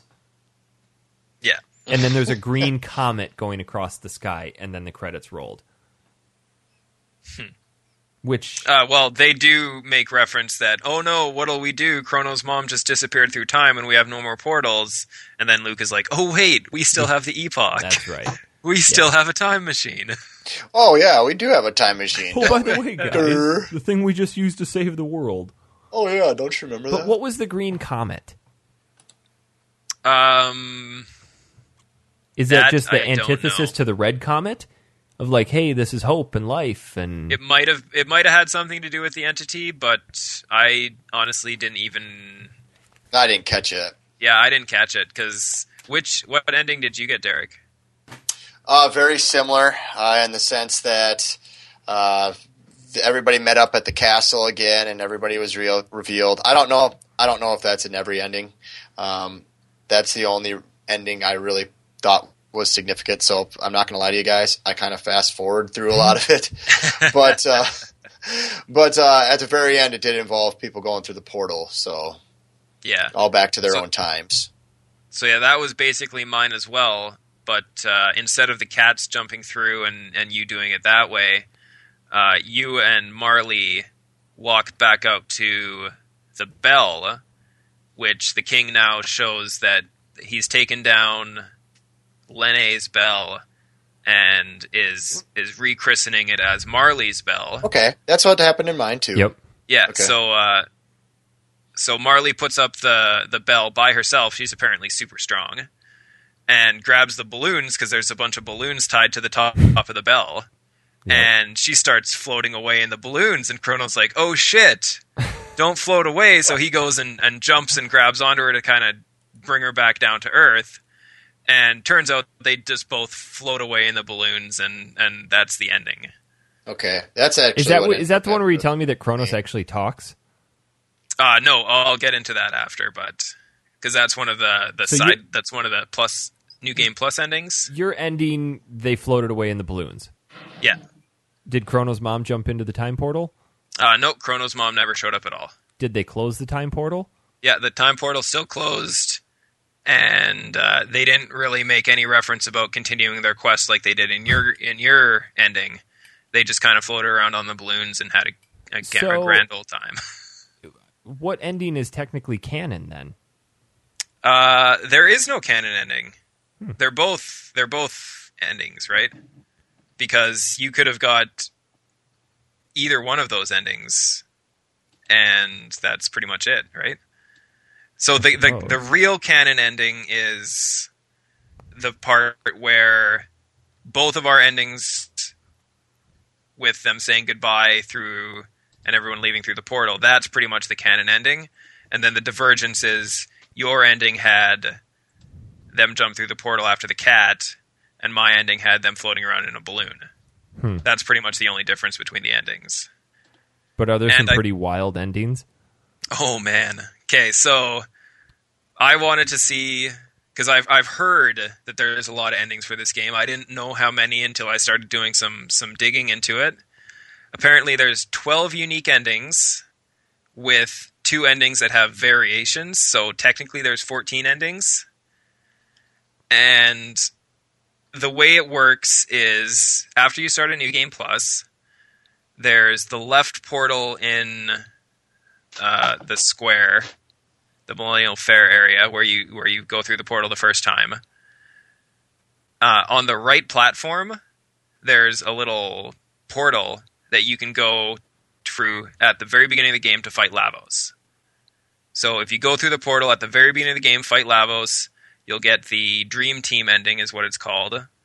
And basically, that ending is you go straight to the end of time with all your characters. I guess at this point uh, would be Lucca and Chrono. I think that's all you have at this point, or is it Marle and Chrono? Yeah, I think it might just be Marle and Chrono. So you have to beat the game with two people. Oh shit!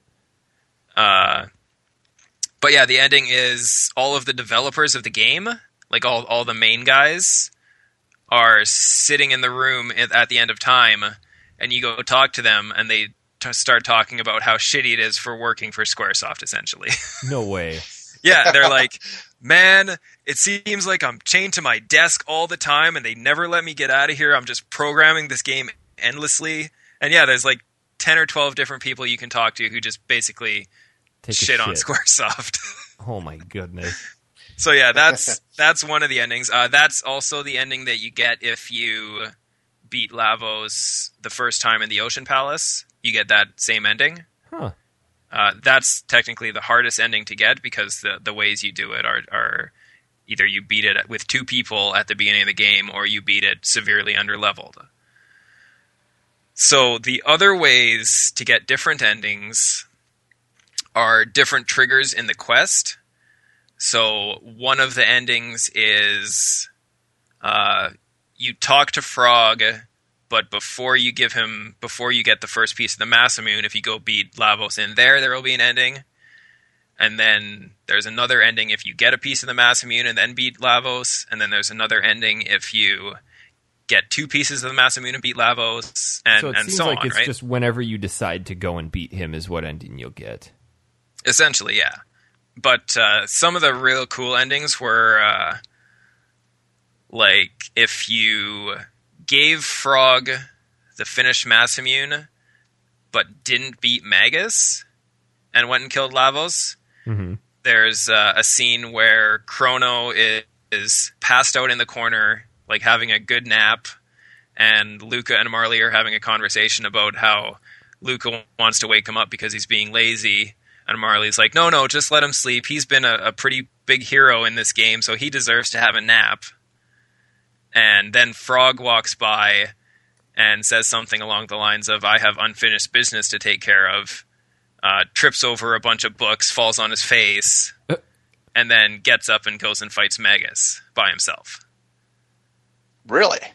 Huh. Yeah, and it's all it's all scripted, and uh, you don't actually get to to play the fight out. But that's one of the endings. Another really cool ending is if you go to 65 million BC the second time, but before you beat the Black Tyranno, if you beat Magus in between there, then the ending is cuts back to the beginning of the game, but instead of people, everyone are reptoids or Oh, reptiles. Yeah. Really?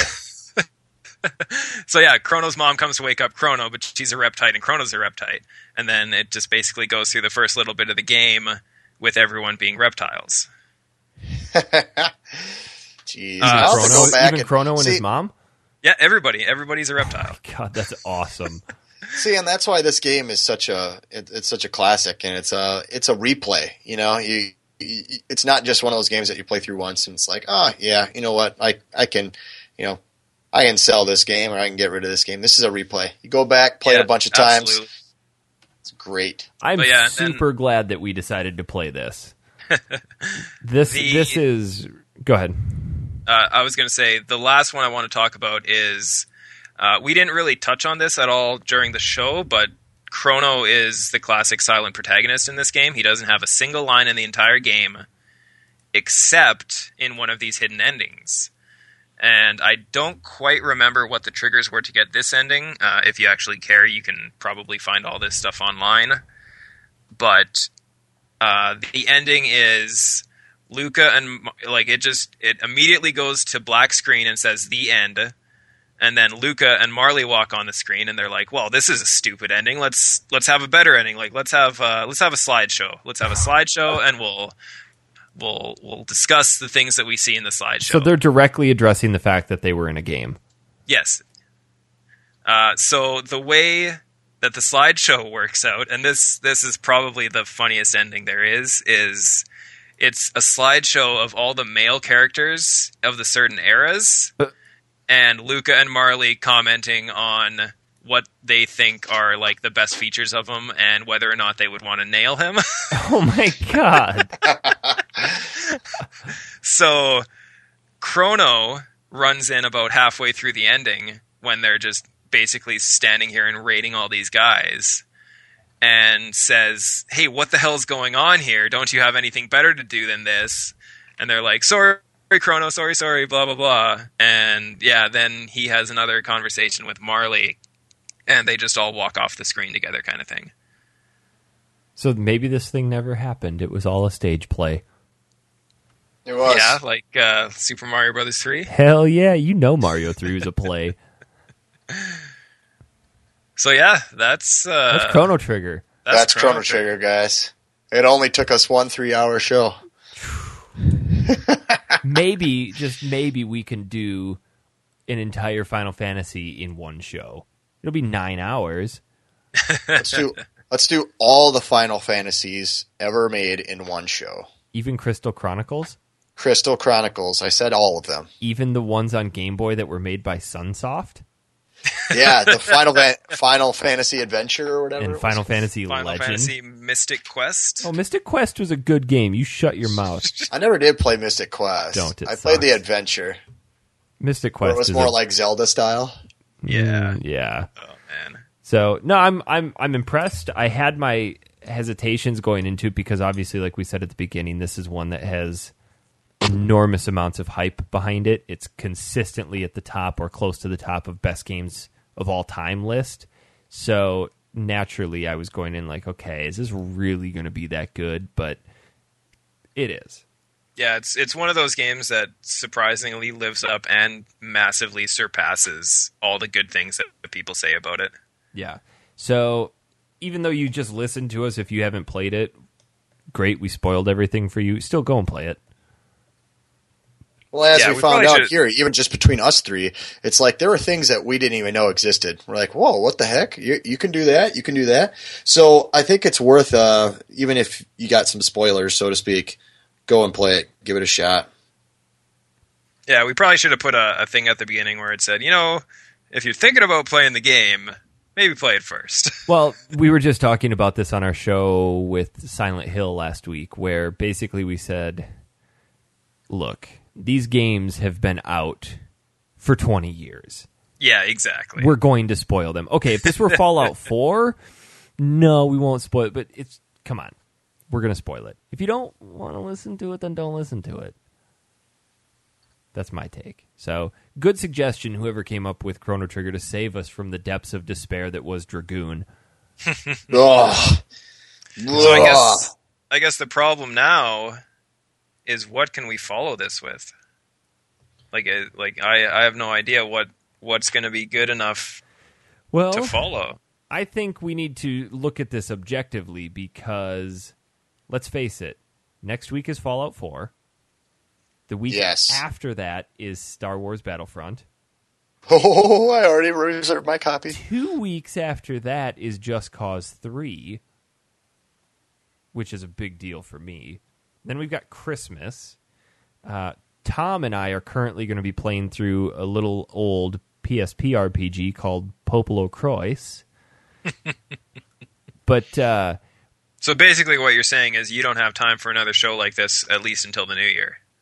well, That's I don't what I would suggest as well. yeah, we wouldn't be looking at something to do. I mean, I'd like to do one a little bit like how we did the Final Fantasy ones, where we can take a longer game and break it up, so that we don't have to try to recall a whole game in one show. Well, I mean, Yeah, Chrono does- Trigger isn't exactly a long game, right? I No. mean, between us, we were at 20 hours average. So Yeah. Um, I don't know. I was thinking clearly the the PS One games lend themselves really well to this because they're broken up via disc. Um, I would say like uh, Xenogears or something like that. You know, one game I have never played, Hmm. and you you rave about it, Eric, is the Lufia series, um, or in, in those games. Uh, so I don't know. That would be one of my suggestions. Since I've never played, I can kind of go in it with a virgin. Yeah, Which are I'd be virgin, down for uh, a, I'd be down for a Lufia game. I haven't played through Lufia one in probably fifteen years. It's a Any long suggestions, game. Kevin? Uh, yeah, I mean, both of those sound good. Uh, I was kind of thinking like a Xenosaga or something like that, but yeah, Xenogears is pretty much the same Okay. thing essentially. Yeah. Well, But, it doesn't uh, really matter to me. let's I haven't look played up- either one. So How long? Okay, well let's uh let's just wrap this up and we can talk about all this off air. Yeah. So, uh, oh my God, 57 hours for Xenogears. Jesus. Sorry. Uh, Kevin, where can we find you on Twitter? Uh, you can find me at Dinner Dangles. Derek, are you using the Twitter twatter? I do use the Twitter twatter, but you know, I for those who haven't listened, I'm a physical therapist, so it's more going to be medical based. I'm a but legitimate person here. I actually had a job today. That's why I was a little late getting to this show. Um, so I don't just work from home like some other pansies Yeah, I that had do- meetings today. I had meetings. I was in my boxer shorts. That was yesterday. and, uh, was, was it Skype meetings? No, I had to actually go places today. Uh, you can find me on Twitter at Derek D E R E K D P T underscore A T C. You can find me at Honest Pizza. It's a little dumber.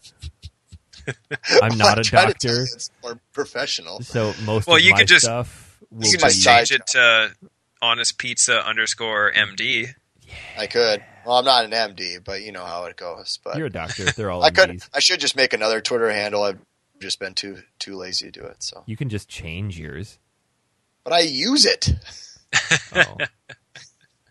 Well, we will figure out what the hell we're going to play. We have crested three hours. This is a first for Factory Sealed. We were just raving yesterday how this past week's show was two hours and 15 minutes. We obliterated that. Well, Well, I mean, listeners, I'm sorry if you fell asleep at all during this, but you know, there's a lot to cover in- in this game. We've been in the call for three hours and six minutes now, so whether or not that's all going to make it into the show, we'll see. Shoot. But yeah, I mean, oh. we Boom. we We're dropping three hours. this this is going to be reminiscent of last spring where we dropped like 13 shows in a month because we did a show last we did a show sunday we did this one today tom and i are doing one friday and then we're doing another one on sunday so four shows in a seven day period and so far, five and a half hours worth of, of show. Yes. If you Yes! like us and what we are doing share us with your friends shoot us an email at factory sealed uh, at manatank.com or if you really like us leave us a review on itunes we'd like that we're coming into our fourth no fifth calendar year of this show No way. we started it in 2012 so we were in 12 13 14 15 and then we'll be in 16 so that's our fifth actual year Wow. Yeah. I guess yeah, we did. Uh, our Final Fantasy VI show was in 2013. yep So yeah, I mean that's. we had a bit of a hiatus but we came back with a vengeance we have been weekly for a long time so all right guys let's uh let's wrap this up. We will discuss what we're going to play and get back to you later. Thanks for listening, guys. bye